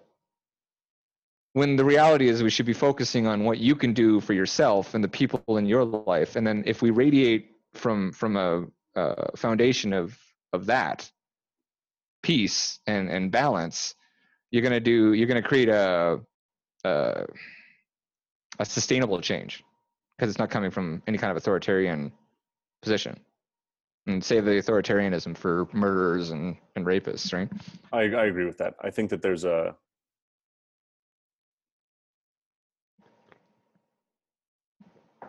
I do think that there's a little bit of a, maybe you could say it's a righteous proclivity for people that are in that subgroup of being the the healthy ones, where they're saying, okay, I've kind of dealt with my thing, so maybe you guys should deal with your thing so that we can all move on. But then at the same time, I think that there's a righteous counterculture from the people that are within those healthy subgroups saying, well, who who are you to say, who are you to imply that maybe I shouldn't be six hundred pounds and smoking a pack of cigarettes, well, and then, which is totally yeah. reasonable. So, yeah, no, the the the way to deal with that is just let them do what they want and don't help them if you don't want to help them. Mm-hmm. But when we when we create systems where everybody has to, whether they consent to it or not, participate, uh, you end up with like control, right? And like, I mean, politics is just about uh, unionizing political force, right? Like, so if if if you get, the best way to get voted into something is to convince people that can't necessarily get anything done on their own. And I don't want to, I don't want to sound like a capitalist pig, but like basically uh, less productive people coming together to force resources to be re- redistributed from something that is more productive. Now that that's pretty abstract, and it doesn't really account for the accumula- accumulation of wealth over time or the exploitation and stuff. But the bottom line is, is that political um, unions are are about unionizing force of many against minorities of people with more more resources, essentially. Mm-hmm. Um, and so, and, and again, that's that's just like that's the rhetoric that we that we get is is about forcing people to do stuff. Like, yeah, like it's it's a better. You're gonna get more consumption out of somebody that's overweight and smoking if you tell them that what they're doing is is fine, and the people that are that are like opposing that are are wrong. And then on top of that, we have like a healthcare system. You're in the States, right? Yeah. Yeah. So I mean, obviously it's a different situation, but like you're not, you're by no means uh, a completely free market. Like, I don't even know what the, like the States is a bit of a mess in terms of the healthcare. Well, I'm, I'm like it's a mess Canada. Up here. Oh, okay. So yeah. you have a, you have an understanding of like, yeah. Um, but like they, they act as though it's like the media tells me that the, the American system is completely like libertarian, like some sort of hellscape. And I'm like, well, that's not true because you do, they have hospitals, which, you know, wouldn't exist in your, like, how did they get built? And, and if people come into there for just emergency things, they, they do get treated. They don't turn patients away. So I'm not sure, like it's some weird hybrid, which doesn't work. Um, and Canada, I don't know, Canada's, if I have to pay taxes to have the healthcare system and then they shut down all the hospitals because of a scary virus, then I want my money back because I'm not using this. I'm not using the service that I was forced to pay for. Um, And so this is this is when you run into trouble though with like systems that force people to participate. Now I know I don't call myself a libertarian. Like I said, I'm about two thirds of that. I do think we, you know, live in a society, and you do need some sort of cooperation. Yeah, you gotta. Um, my my my point is that like if you examine examine this in terms of like the the sort of the game theory of getting getting control of that unionized force. And you and you don't think of um, these political actions like the the rhetoric in terms of like what's right or wrong or the even the best for society. It's about getting that power and selling product. It's a lot easier to understand why people are put into groups and attack each other because you can always pay one half of the poor to pay the or to kill the other, right? So, mm-hmm. I mean, and that's I don't know. Am I am I off on a tangent? No, no. Okay, so I'm. I'm I'm thinking about I've been thinking about this for a while in that so the American healthcare system I would say is far better than any other healthcare system in terms of quality. If if I need something, I don't have to if I need a surgery, I don't have to you wait wouldn't. six months. I can yeah. I can get into a doc as long as I'm insured. And that's another thing that you have to think about in these systems is that the the cost of insurance should be hopefully accessible to people, and hopefully healthcare becomes a, a human right. And at the same time, if you go into a, if you go into a global healthcare, so something like Canada, then I would say that maybe there's a small portion of people that are the majority of the weight in that healthcare system. And by that measure, then you have a bunch of people that are actually taking care of themselves. And you, even if we were to frame this in a, from an, so let, let's frame this from an economic perspective. If you have a bunch of people that are taking care of themselves, they're actually investing in their own health and in their life. And then they also have to invest back into the healthcare system, which they're not going to use because they're investing in themselves. So they're doubling up on an investment. And then there are people that are generally less healthy that you could also say that those people are actively investing in their reduction of health or dishealth. So say you have a you have an alcoholic that has that over time they have to get their liver replaced or something like that. Not not trying to not trying to yell at you or anything. No no no no no. I'm functional anyway, so it's like um I started a new project, so it's like I hit this sort of euphoria. Sorry, I'm just going to talk about myself for a second. Um, I really am like an artistic mind. Like I get it. Um, I, I hit kind of a euphoria for working on this project. And then like, it's kind of an emotional exhaustion. So you end up like kind of drinking for four days in a row coming out of that. And then you go, okay, well, no, you're forty. And you're not going to, like, I lived every day to, to try to create the same sort of stability, right? Mm-hmm. Instead of self-medicating, I addict myself, uh, addict. Yeah, I, I addict myself to um, things that are positive, right? Right. Like you're better off being addicted to yoga, right? Or even like talking spiritual shit on social media. If that's mm-hmm. what, if that's what it takes, right? Like that's better for you than looking at porn, even though it's essentially the same, same thing. It's, it's sort of the bright, brighter side of that part of the ego and the brain. So, right. You're, anyways. You're playing on a similar mechanism. And so, yeah, no, I, I, I, I do think you should frame everything in terms of econ- economics when it comes to uh, people interacting with each other. I don't, I think that's like, I mean, I know that that's not the a la mode. Like, I know that we're supposed to frame things in terms of like this sort of moral narcissism, you know, of, of like, oh, you know, or uh, even, even a social, or not social construction, it's, um, yeah, social constructionism, essentially, right? Where everything is a product of environment. And I'm like, well, yeah, that's true. But also we, I mean, the first act of free will is to like admit that you have free will.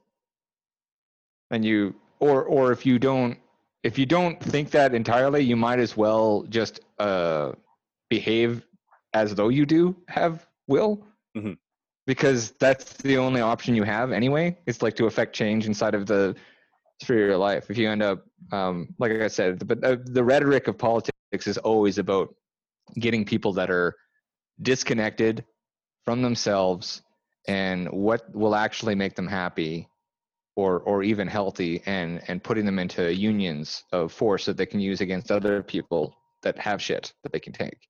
Mm-hmm. You know. Okay, and, so that, and, that ties back into what I was talking about with the with comparing things economically in terms of a healthcare perspective, where people, as you said, there are people that are investing in yoga. There are people that are investing yeah. in exercising, and that improves their long-term health potential. And then there are also people that are investing, same mechanism, but they're investing in things that over time erode their longevity and their health.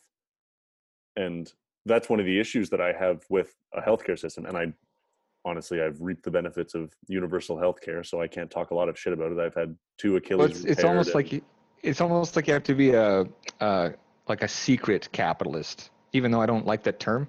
Mm-hmm.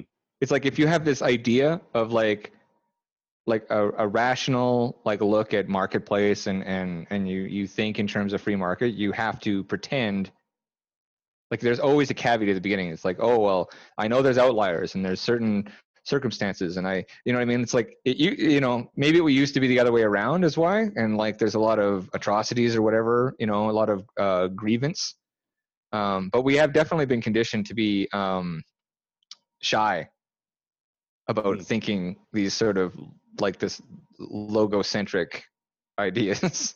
We're like, oh. uh, maybe you should take care of yourself. It's like, well, some people can't. Some people have this or whatever. And I'm like, well, those people, then I we can talk about those people. But you, you specifically, I know can get into better shape. And it's like, you know, anyway, you're saying it's, it's just funny because like you have to, you're, you're constantly, not you, but like all of us are constantly self-censoring. Absolutely. Yeah. Well, um, capitalism is the, it's an absolute horrible form of economy. It's terrible. It's full of exploitation. Well, it's, yeah, it's, it's children, it's have. children in factories, right? It's the best that it's, we've found so far.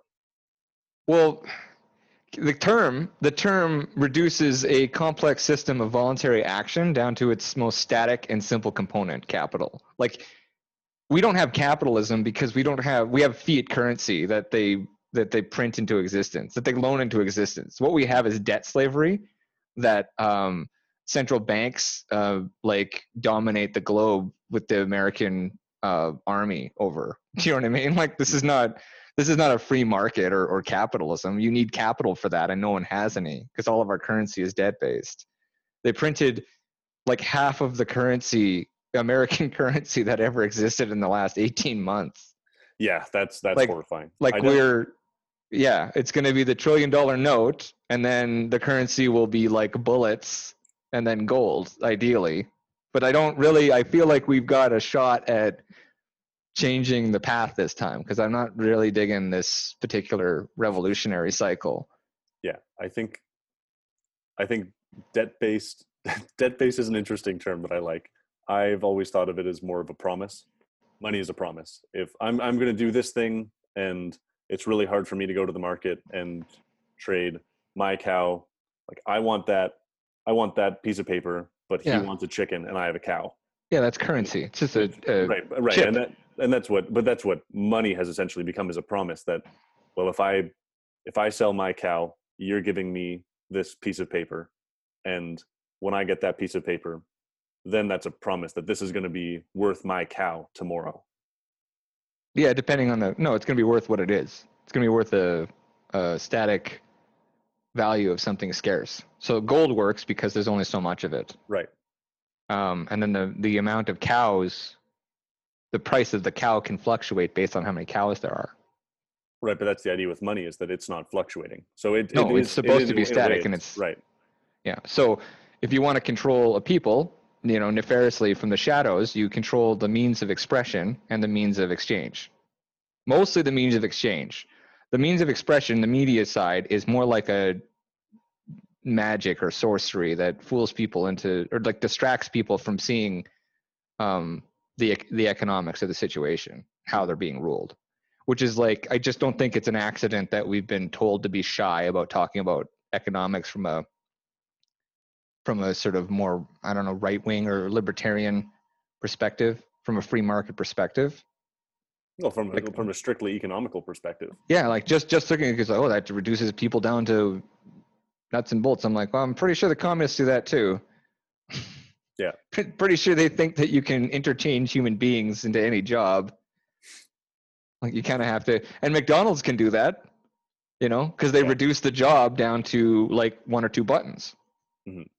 You know, and it's like there, there'd be, that would be very liberating, but you need to have some sort of outlet outside of that. Yeah. So, um, yeah, I hijacked you because you were talking about uh, healthcare, and you were, and I just noticed that like I do the same thing, like mm-hmm. where we have to be outwardly, extrovertedly shy about these ideas because we don't want to be. We don't want to have to like, they're like, look, I, look, these are the self-flagellation marks on my back for being an evil, like straight male capitalist living in the first world, reaping all the benefits of, of all this stuff. But it's like, well, I didn't, I didn't consent to being born here or participating in a healthcare system. You know, uh, I criticize it because it doesn't, because theoretically it's not going to, it can't function forever. Like if we're spending, you know, half of our money on healthcare, half of our resources are going into healthcare. We've, we've hit a, we've not incentivized the right behavior. That's a really good point. I think that's the, the central mode that I was getting at. I do agree that people proclaim their privilege before making statements contrary to the privileges that they have reaped, which is interesting that you point that out. I, I do appreciate that. Thanks. Um, but yeah, that's, that's the, the crux of what I'm getting at is lots of, I'm not even sure what the crux of what I'm getting at is. It, it's, it's definitely a, in some form, a, a critique of what we're doing, because if we, if we promote unhealthy behaviors and dissuade people from making healthy decisions based on personal responsibility and individual autonomy, then we just get into this world where, and that, that's the way that I see the, one of the benefits of the U S economy is that, or the U S healthcare system is that, well, you can pay, you can invest in yourself, and that's going to make it, that's going to make it less likely that you actually need healthcare.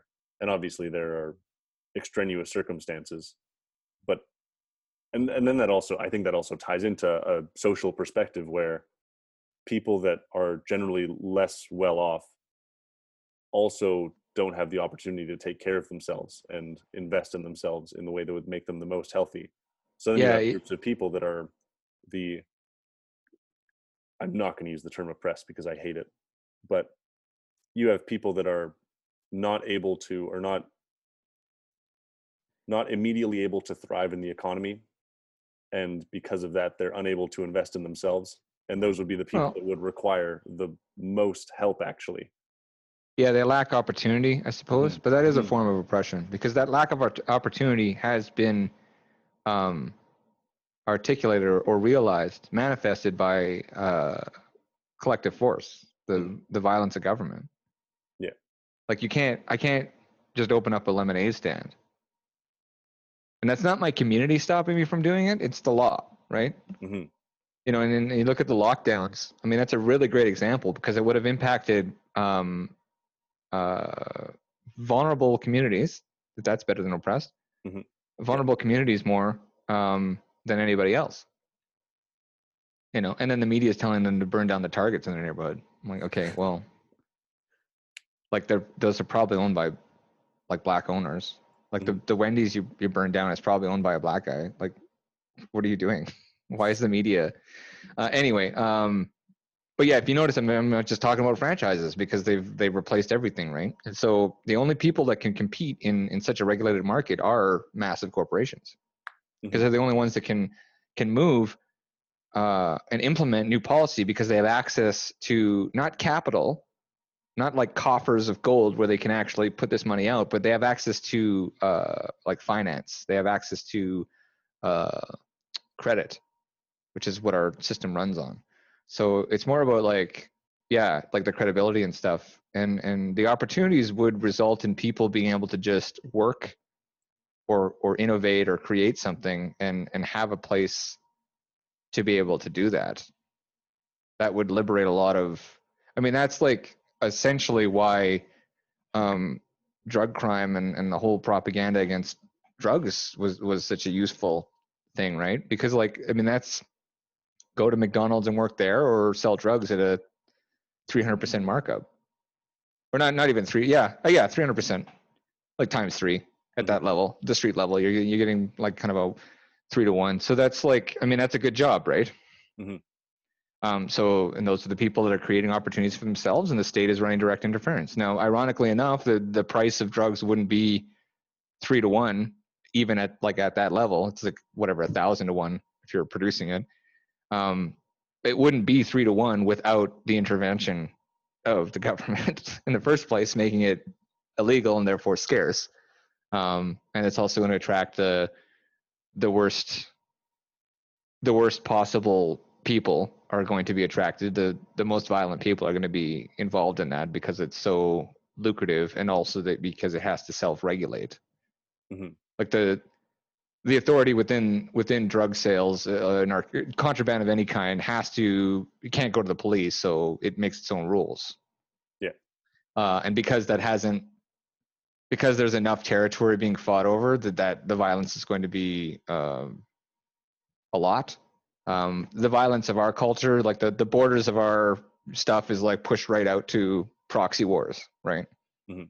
And then the because we've agreed that the cops get to be the only ones that have the um the right to beat people up and shoot them and stuff.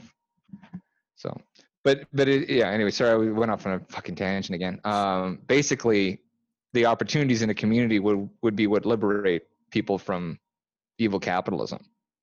It isn't it isn't oppression from, I mean it, it is to an extent now, because of like how far we've gone on this path of this sort of corporatocracy where where the the the unionized force of government being implemented, this monopoly of violence has been used only to enforce the growth and consolidation of capital wealth, or not capital, but credit, debt-based wealth in these corporations. So it's like, at this point, they're buying up everybody's houses. Like there's no opportunity. Not even the middle class has been completely destroyed, and the working class has no options.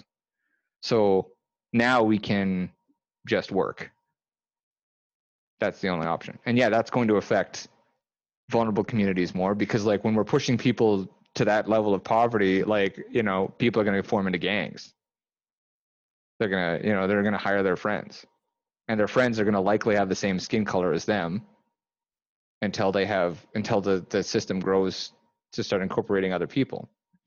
you get the odd, you know, multicultural group of friends, but like for the most part, like your family might look like the next, you know, so it's going to appear on the surface to be racist is I guess my point. Mm-hmm. Um, when it's just the natural, like, yeah. And if there's less of somebody in this community and they've got less money to start off when this lockdown happens, it's going to get, it's just going to exacerbate that. But I mean, they're one hundred percent right. It's, it's definitely affecting minorities. It's more oppressive to minorities than, than to the majorities. Mm-hmm. It's, uh, uh-oh. Oh, I see. Um, uh-oh. Sorry, my fan. I like Apple because they um they gave me a computer without internal um cooling. Like it has internal cooling, and it's the it's the whole media, you know, for media people. They they they sold a, sold me on this Mac, and I I like it because I use GarageBand or whatever. But like it's got one fan inside of it. Mm-hmm. Drives me crazy. Yeah. Um. Yeah. So capitalism bad. Uh.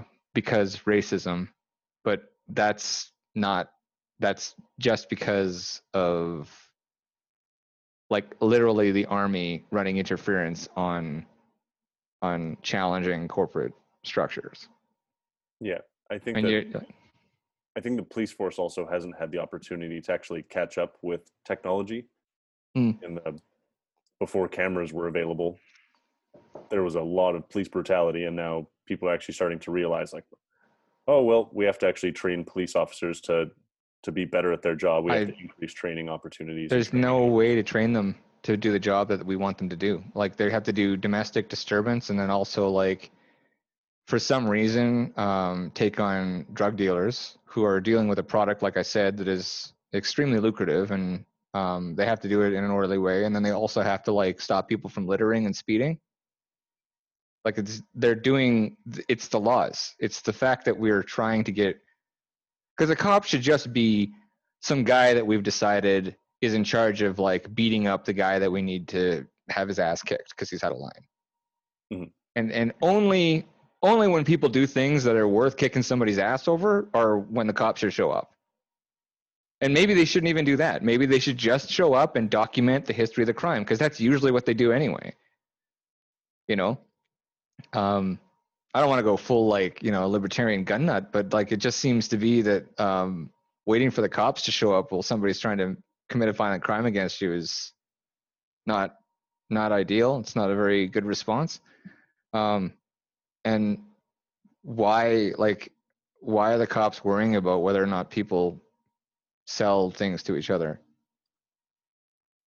Like, it doesn't, it doesn't make any sense. Like why, why an army would be, you know, like they just, they the king wants his taxes, I guess, is basically.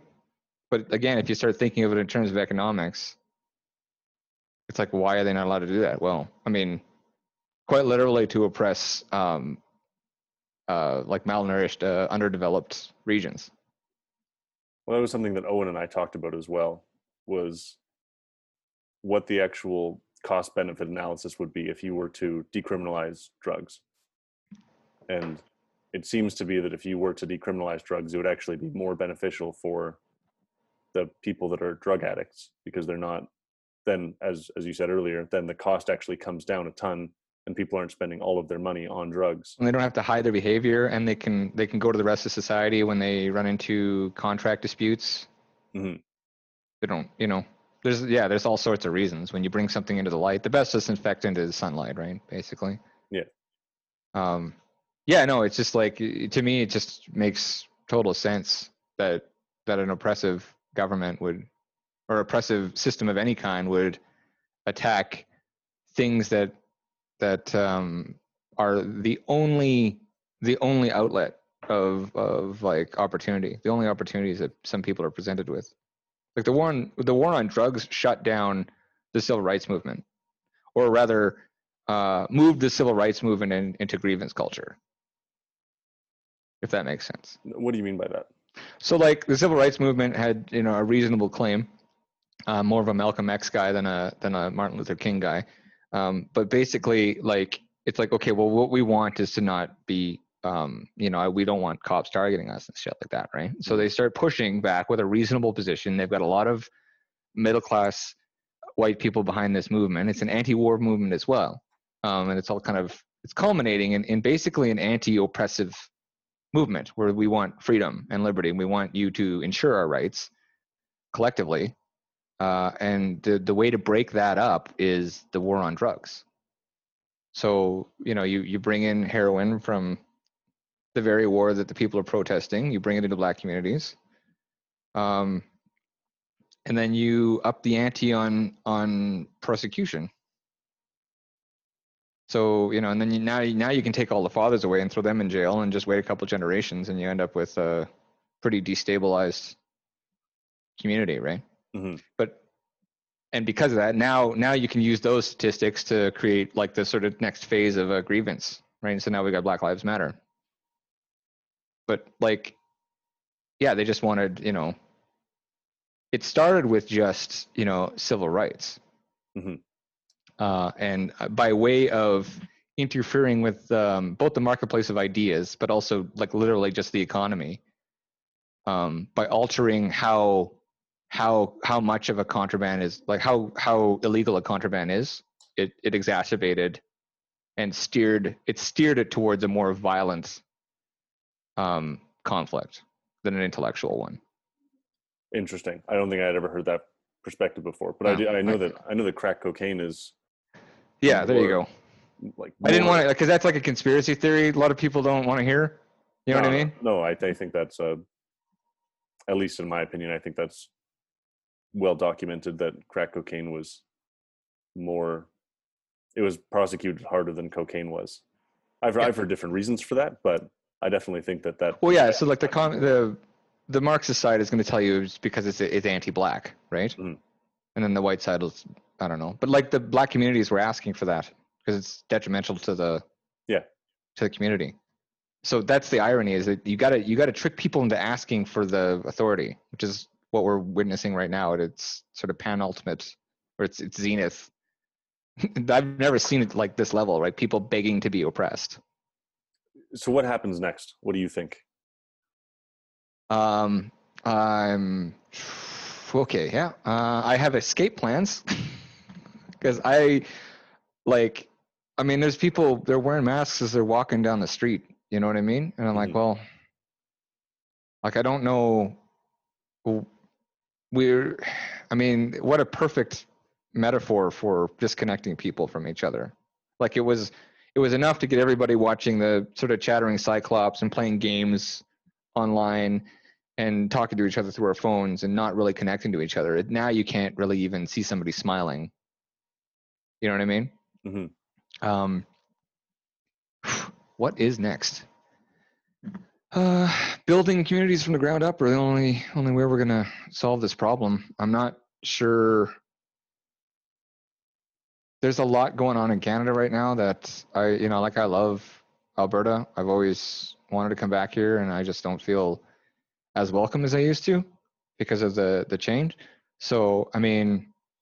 The optimism in, in me is, is like, is, you know, try to have these conversations and, and create, truncate your ideas down into memes that can, you know, long-term infect everybody around you, mm-hmm. um, create, create places of safety, um, reach out to your community.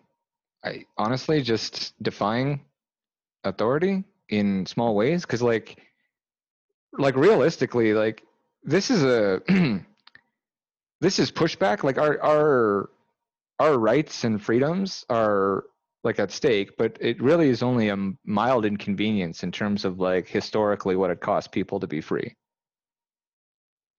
That that's something that I come back to often. It's like it's... yeah, like we have enough resources, and and even with a lockdown internet and everything is just completely like.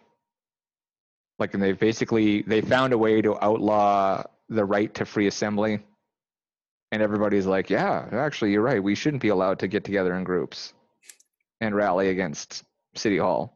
Mm-hmm. That should be, you're right. The people that are doing that are, are terrible. Like, and that's, that's crazy to me. But, um, well, then on the same, sorry, on both sides of things, those are terrible. The devil is the person opposite to you, where if you want to get together and protest in front of City Hall, then you're someone that's actively spreading a deadly disease. And yeah. then also if you're someone that is protesting City Hall, you look around and see everyone that isn't willing to stand up to the authority and the government. Yeah. So I think I think both of those are appropriate perspectives. And yeah, it's interesting. Um, they really got us uh, between a rock and a hard place in, intellectually. Like they've, uh, and I think that's the whole point of limiting discourse. Um, like I said, uh, language is an evolving uh, and collective effort that we we agree on. So, uh, like I said, I'm, I, you know, like if if the majority of people don't want me here the way I behave, then I need to consider whether I should be here. Um, you know, but like this sort of mass exodus from California is bringing, yeah, okay, it it was pushed to the point where these people wanted to leave, but like they put up with everything prior to that. So they're bringing those ideas and that level of oppression to other areas that were like not really interested in one tenth yeah. of the of the level of of authoritarianism that that I was just going to say California California was willing to put up with. Um, that's fucked, man. I don't um, like I said. I think like uh, I I'm I got one foot in taking care of myself and, and like thinking about like having physical gold and silver mm-hmm. because like we're, you know, we're kind of in Weimar Germany, you know? Um, and I don't know, like traditionally what happens is this sort of, uh, we call it a democratic socialism. Like, I mean, like Plato outlined the five regimes or whatever, right? And like, so democracy is one step away from tyranny. Now what that tyranny looks like is, Um, if, if we hang on to the democracy part, you end up with sort of a communist, uh, social democratic version where you're, you know, you're generally killing like clergy and, and lynching, lynching the, the spiritual side of things and, and any kind of like heretic essentially. Right. Uh, and then from that you get a Napoleon or a Hitler type coming up and as a, as a direct response to Marxist insurrection. So, but I don't like, this is a completely new version of history. Uh, and it's like, we, we should be like neck deep and in hyperinflation. You know, I'm not sure how we're not, it doesn't make any sense to me.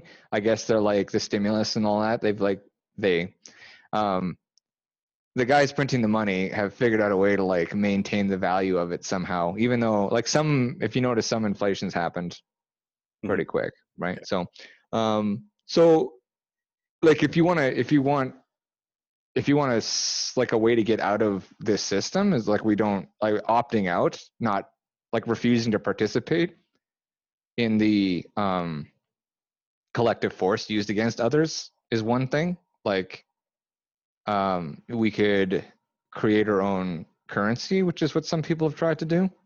That's very liberating. Um, but the bottom line is like, we need to, we need to be inconvenienced.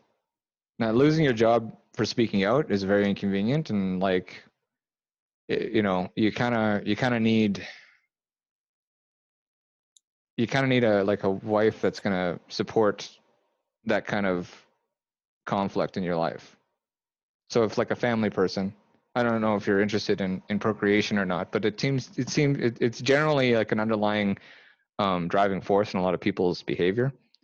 So like, like a family is not going to go against the grain that much yeah. until it's too late, which is generally like, this is a leverage point, right? This is why we are where we are. It's because a lot of people, like it's very inconvenient. And it's like, with so many options for mating and reproductions, you're going to end up with a lot of hypergamy. Um, and so you don't really want to not have what little resources are allowed to the, to this generation, mine and yours.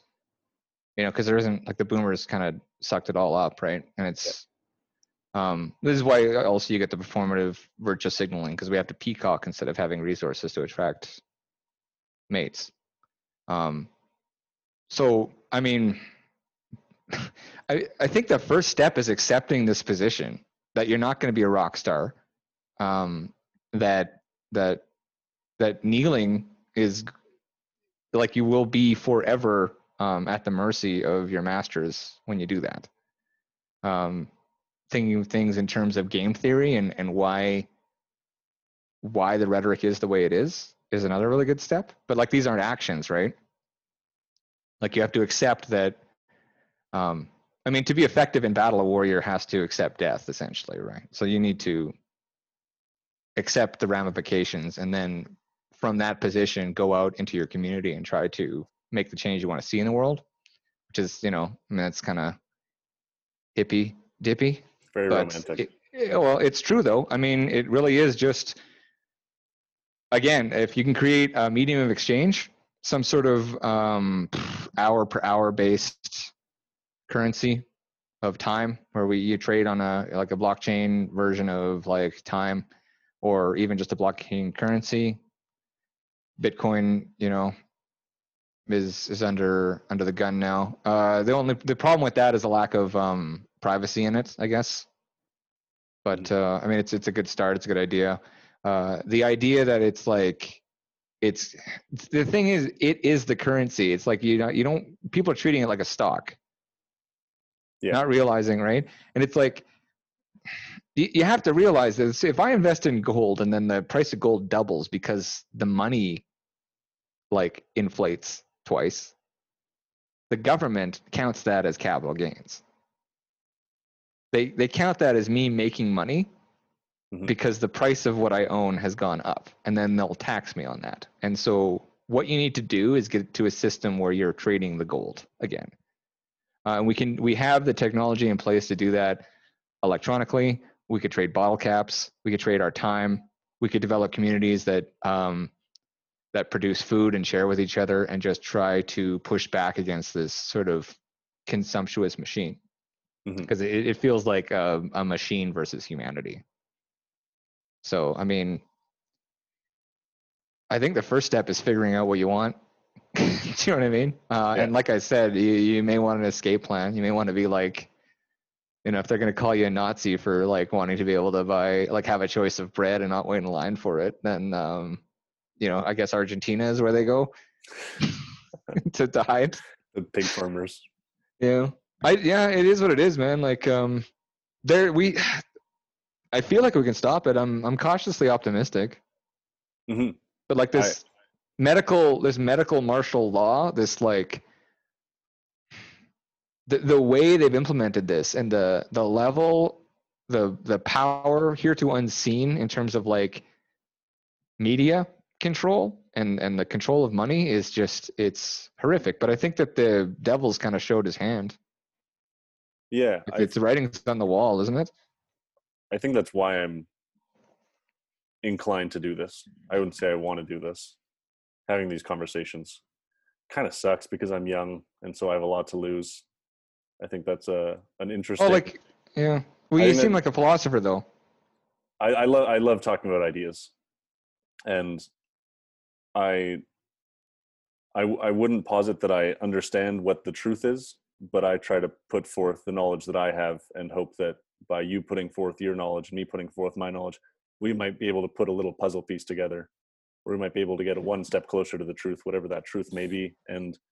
Something that I'm realizing more and more with this. I, I do think that you're right, that the, in some sense, the devil's played his hand, and I think it'll just take exposure to that for people to understand what's happening. And the the epitome example for me is that ivermectin case, where this thing's been actively censored and downplayed to the extent that every person is now a walking billboard for vaccine safety, where we actually don't know vaccine safety. To to say that something is safe that we've yeah. never put into a complex system before, and to, I mean, it works. Smoking's bad for you too, right? Right. It, it you works. Know, like I just, um, I mean, on the bright side, maybe the vaccine like is killing people. It's kind of like that's that's the negative, but it's also the positive, because like traditionally uh, violence is used against um upstarts and and rebellious folks. So if it's um if it's punishing submission from a uh if I'm looking at just a chessboard, mm-hmm. this is a terrible thing to say to go no, out on. So no, no, I I want to bring this back to something lighter. It's like there was a there was a second there where I was going to call you a son of a bitch, but now from that perspective, I I definitely understand where where that comes from. I wasn't actually going to call you a son of a bitch. Maybe I was just going to think it for a little bit. Yeah, fair enough. No, you should. Like I should that's the kind of conversations you want to have, right? Where somebody has a instinctual, instinctive rejection of what you say and then processes it. The the well, violence, this sort of like focused level of conflict and friction is much better than if we build it up and then send an army to another country to take their shit. Mm-hmm. Um, and again, politics is just fooling people into using what would other be otherwise be laudable qualities into hurting other people, so that the people that are doing the, the trickery are getting extra portions. Yeah. And on that, on that same vein with the vaccine, I think that if people understand that the thing that they've been pushing for is actually maybe not, it, it wasn't the best thing that we could have done. There were better options, but those were actively dissuaded and censored and, and oppressed. Then I think people, I'm, I'm, my hope is that by people understanding that, we can take a look back and say, well, maybe I was wrong. That's my, that's my whole thesis towards this idea is, what if we're wrong about this? What if we're wrong about that? Wouldn't it be better if we just had open discussion towards everything? And then we could actually come towards a truth by a Darwinian process of evolution and the evolution yeah. of ideas. I, I yeah, think no. that that's far superior. So I do think that a lot of horrible ideas are going to come out of that. But I think that that's something that we have to be willing to accept to come towards the truth. Yeah, I find um, I find meeting people at the finish line, because like that's like yeah, that's an interesting rational like discussion basically, right? And it's it's like I like the Socratic thing, but it's like to me, um, I just care whether or not I have to do something or don't have to, and then you need to justify why I have to do something. Mm-hmm. So like if I can get right down to the brass tacks in terms of like, it doesn't matter. I mean, it matters to me that the truth is being told. Like that's important. But like the truth being suppressed wouldn't wouldn't have the same effect if we had like uh, hard, fast liberty. So it would outproduce, it would out outperform the need for seeking truth, which is what's interesting to me. So like it wouldn't really matter if vaccines are good or bad, or this one in particular, and if um, if uh, you, you're you know like if if what you're talking about is snake oil or not. It wouldn't really matter because I could just do what I want and pursue the knowledge as much as I'm willing to. And I could have people that I talk to about it. But again, like you've got to put effort into that. So it would incentivize, I mean, buyer beware basically, right? I mean, we had the food pyramid for a long time. I'm pescatarian now. You know, like I was, I was raw vegan for a while. It, it, it pushed a lot of like trauma out to the surface and got me, you know, to a better position. And then I started examining like vitamin E and D and um, uh, just getting my omegas and shit, right? I'm going, okay, well, I can't, I can't really afford to spend my entire life like managing bananas and finding vegan alternatives to omegas. And so I, you know, I did whatever mental gymnastics I had to, to, to get to whatever my diet is. But my point is I'm, I'm actively concerned about what goes in mm-hmm. to my body.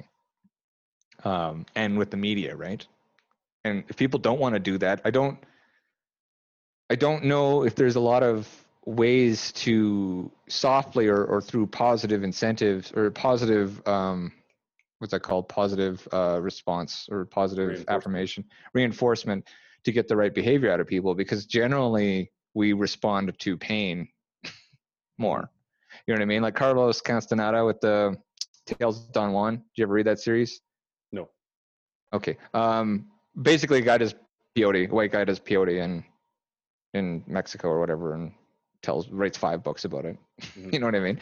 Um, but the thesis, I think, essentially is just um, the ego. Ego needs to be tricked into knowledge. Like you can be given knowledge. I could read a book on Jeet Kune Do, and I could I could appreciate Bruce Lee's perspective and all the philosophy. But unless I'm getting I'm still going to like be drawn to form in martial arts because I, like my mind has like a, you know, structured masculine sort of logical thing. And I, I want to create like katas and, and do that. So like in order to truly take on this knowledge that Bruce Lee wants to give me, he needs to beat me up or I need to lose a fight. Yeah. If that makes sense. Now you can wizards, you know, if you roll an eighteen on your intelligence, you can be a wizard and you can pursue knowledge for knowledge's sake. And you can, there are some people that can do that, but the vast majority, myself included, on many topics, needs to be tricked into information, new information. Mm-hmm. So if you're racist, you need to see a black guy like not stealing a television, I guess. You know what I mean? Like you need yeah. to, you, your ego needs to be challenged in a way that is um, immutable, um, which is why I make propaganda, in fact. um, because that's what the media does, right? Like that's just, when when an art, a piece of art is, you know, put uh, static and it, and it's like a little pill that you swallow, um, it, that's how you get past people's ego boundaries. So having discussions is one thing, but it's like, it's interesting that we're always talking about um, like what the best outcome is for forcing people mm-hmm. when not forcing people. And I don't like, I'm not a huge fan of Darwin even, you know what I mean? Like those ideas are limited. Um, but that is the most righteous outcome because then you're just going to help the people that you can help, starting with yourself. And you will be forced to do, you know, research, and you'll be forced to um, form community, uh, like form form ideas from the ground up instead of having them spoon-fed to you. That, that I mean, I think that's the solution for humanity winning against the machine.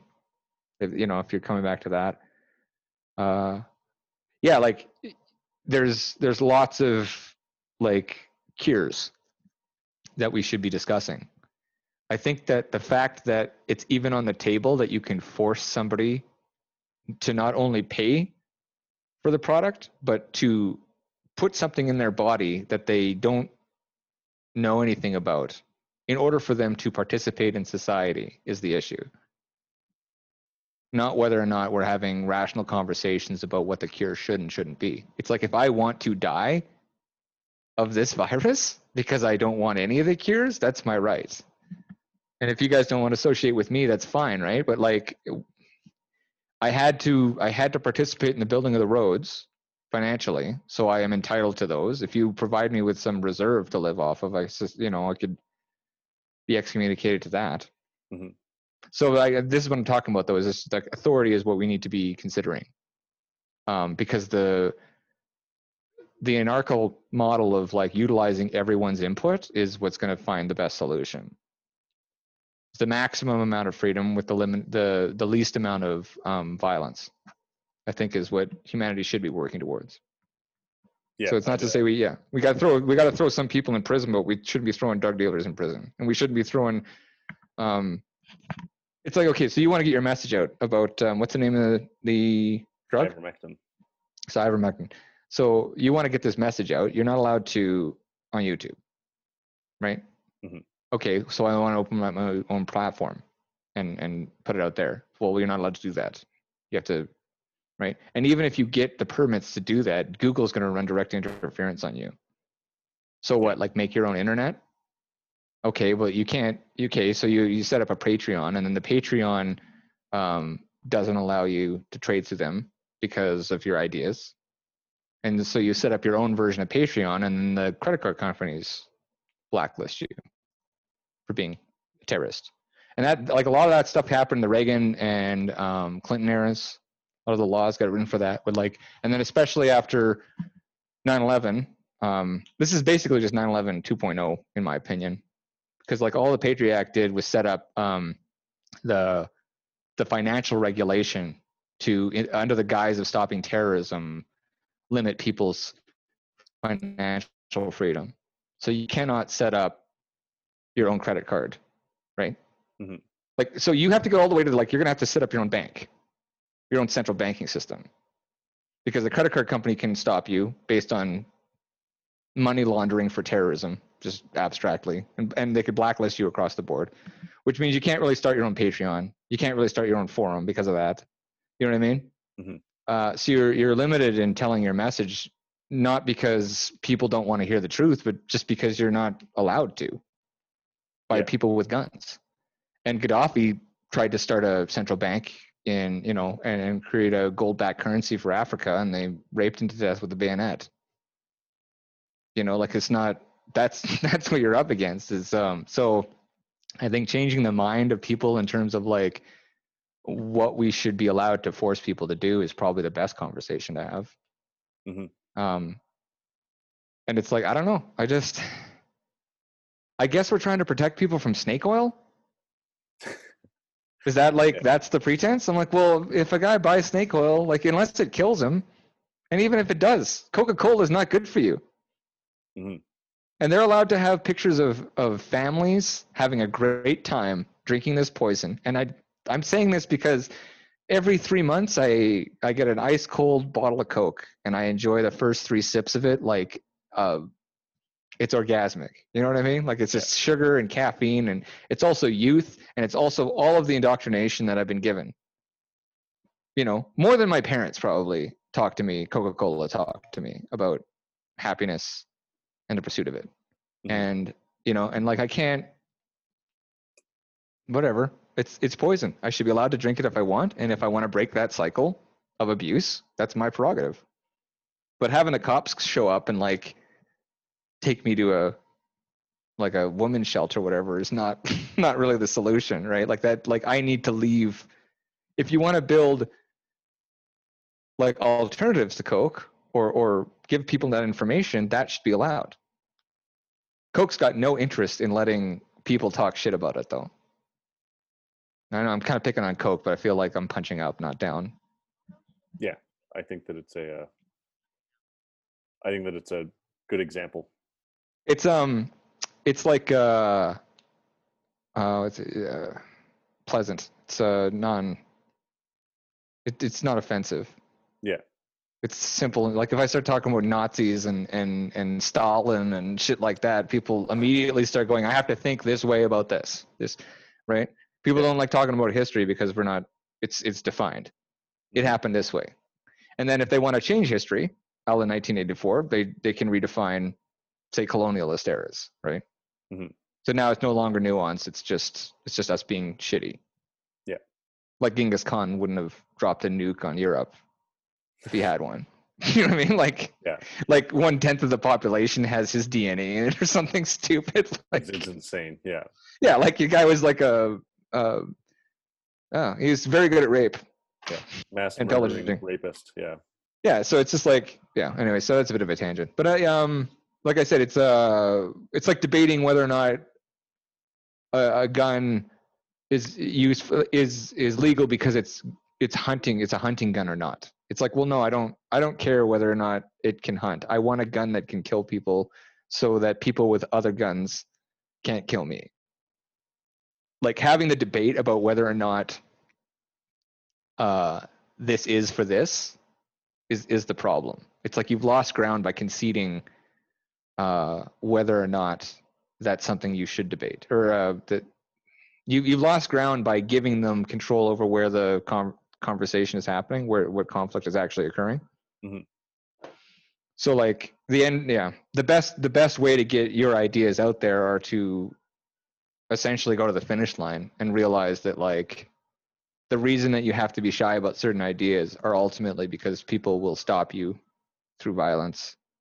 If you try to, if you manifest too much of a force against um, the authority, the corporations, the banks, the media, you know what I mean? Like they've got no interest in letting you create your own thing. So you should you should hide and use subterfuge insofar as that's necessary to your survival, and be as direct as possible and get to the absolute foundation. The closest thing to the foundation as you can for an argument, if you want to have those discussions. Cause it's like you never, yeah, I don't know. Like I don't like, like there's probably more than just a couple of, uh, couple of cures, you know? Mm-hmm. Like imagine what we could have, you know, we could be doing. We we're taking this like, and again, it was the, I was at Price. Is that the name of the doctor doing the, uh, the vitamin C superdoses with his children curing polio? I'm not sure. I've never heard of it. Oh, fuck. I wish I had brought the notes for this. I wasn't, I was thinking more about cancel culture. I should have researched this. Okay. So around the same time as vaccinations is there was a doctor, um, maybe I can find it for the show notes. Uh, basically he used mega doses of vitamin C to cure his children of polio. Wow. Yeah. And so it came, but the thing is you can't, that's not a product. Well, it's not an expensive product. No. Yeah. Yeah. Vitamin C is easy to produce and it's a cure. Um, whereas, if, yeah, well, I guess the vaccine's not really, well, it is, it is sort of like you get to the boosters and everything too, right? Mm-hmm. So, but again, it's like coffee for breakfast. It doesn't, it only gets you halfway. As far as, uh, as far as your snake oil goes, I mean, like I don't, like, I mean, there's, there's a, it's money. Money's stopping you from saying it. It's not about right and wrong. Yeah. And honestly, I hope and that we, I'm, a part of me hopes that I'm wrong about it. I would love to be wrong about a giant censorship. Well, again, it's like the censorship is a product of advertising and consumerism, right. though, right? Like, if you view it in terms of that, it's a lot easier to fight, and it's a lot easier to understand. Mm-hmm. Because otherwise, you, you you're just like, well, that's weird. It's completely hypocritical, and this is inconsistent. It's like, well, no, it's consistent with their interest, and that's it. Yeah. You know, like, you don't want to be on some train going to a camp going, well, I think it's pretty hypocritical that you're allowed to put me on a train and send me to a camp, but I can't do the same thing to you. It's like, it's like they're allowed to murder us, but we're not allowed to murder them. This is stupid. It's like, well, yeah, at that point, you're you're trying to have an intellectual conversation at gunpoint, right? Yeah. Well, yeah. So, I mean, I don't mean to put, I don't need to put such a dark black pill tone into it, but I think that, like, we are talking about that ultimately. Like, it's gonna get it that's an extreme, I feel like it's yeah like, it's gonna like get worse part of the perspective. I, a lot of this but, conflict too sorry a lot of this conflict is uh, it, we're waiting for this fucking beat to drop. Like, we're waiting and waiting for like some sort of violent conflict to occur. Most people, mm-hmm. you know, we're like, oh, when's this gonna riot? And they just keep They keep focusing it into the wrong things and letting off this steam release. Do you know what I mean? Mm-hmm. Like, Trump was a really great lightning rod for anger and fear, but and he also relieved a lot of um, sort of stress that was built up, pressure that was built up on the on the so, so-called right. Economically, the people that are economically minded going like, okay, well, this is kind of a win. He's masculine, sort of toxically so. Uh, he seems to care about American identity. You know, and so it, it sort of relieved the pressure. Like, from an accelerationist standpoint, I mean, they're almost they're almost right in the sense that we should just get this party started. You know, but even saying that is, I mean, that that's tantamount to hate speech, right? Mm-hmm. And I'm not sure what the party would look like. Um, revolutionary violence is imprecise, so it's something to be avoided. So if you can, if you can, if you can focus conflict and stand up for yourself um, in a way that's not going to get you killed or completely maimed financially, that that's something, you know, that's a good start. But I mean, I'm not sure, I'm not really sure how to get the message out except to like change the game. So I focus on like the spiritual and, and try to reappropriate um, movie characters that people like, or idea, you know, people in their youth. The, the, I mean, a lot of it's from my sort of generation. It's got like a, the Punch Out theme and, and like all these old movies and stuff, right? That I grew up on. Um. Yeah, I'm running out of, uh, I'm running out of ways to say the same thing, I guess. No, you're good. We can, we can cut there. I, uh... Well, I, I wanted like a happier note is all. That's why I keep rambling. Okay, well, let's let's find a let's find a happier note and then nux it before we dive back into the deep dark. I do think that the message, the message is the prelude for the communal action. Okay. And that's that's kind of why I'm doing this, is because I hope that if people are able to listen to this and get through the uh, maybe the veil that I'm potentially crazy, that people will yeah. start to look around and say, well, maybe. Maybe this is the way that we could be doing things. Maybe the way that we're doing things right now aren't correct. And I also could be incorrect. I would be, if, if people could show me evidence that would dissuade me of having the opinion that I currently hold, I would, if it were reasonable evidence, I would take it without, yeah. without, without a doubt. If I, if I'm able to look through it and understand it, then definitely the place where I've reached is, I think that the perspective that I hold is right in the light that I see it, which scares me a lot because I guess like, are you, are you, sorry? If people aren't allowed to speak about it, then I think that's, I think that's where it comes to for me, is that we should be having big, long conversations with people that we disagree with. And that's the only way to kind of figure out where we're actually going. So I think that the message preludes the communal action. Yeah. They they tend to bring the action to the community. They, the they, the proverbial sheriff. So I guess, I mean, I just think uh, people should consider um, what they're willing to do for, for that position that you hold, to be able to have a conversation. Mm-hmm. Are you willing to die for that? Are you willing to be like, because like, I mean, we're at the point now where it is a mob mentality. So it's like, I think that if you can steel yourself against that and be willing, like, and, and start in like from a Bushido kind of point of view, start realizing like, okay, well, cause I, I don't know what you want to do with your career or, or whatever. Right. But like, if you can produce something of value for your community while simultaneously holding those ideas, you're probably going to reach more people. Mm-hmm. But like, um, you've got, you've got a cure you want to spread for something that's happening right now. Right. And so like, that's, I understand why that's at the, the foremost to your, it's to try to get the truth out about this. But I don't know if, um, like, I think the action's going to need to come in tandem with the ideas, because we're, we're behind the eight ball anyway. Mm-hmm. Like they beat us to the, they have the high ground, yeah. basically. Right. Yeah. So, uh, so yeah, like, I mean, you could, you could import it and try to distribute it or whatever. I'm not sure what that would look like. Um, or you could, uh, whatever else you want to do with your life, basically working in tandem, trying to find a niche to provide something that's allowable within the community that will have a long-term impact in the direction that you want it to have, like selling raw milk or some shit. I don't know. Yeah. As uh, as skin cream. I don't know. Oh man, yeah, that that that's a little bit more positive. I don't mind that. Okay, let's let's cut it there then. Mike, thanks a lot for coming on. I really appreciate it. I hope that we uh, have the opportunity to do something similar in the future. Yeah, good chat.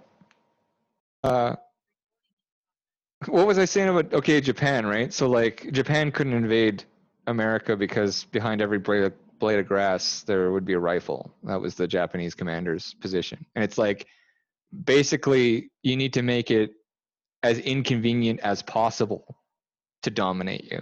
Mm-hmm. If you if you don't capitulate, then um, for little things, then it's a lot easier to survive um, larger forms and more direct forms of oppression, because they never get to the point.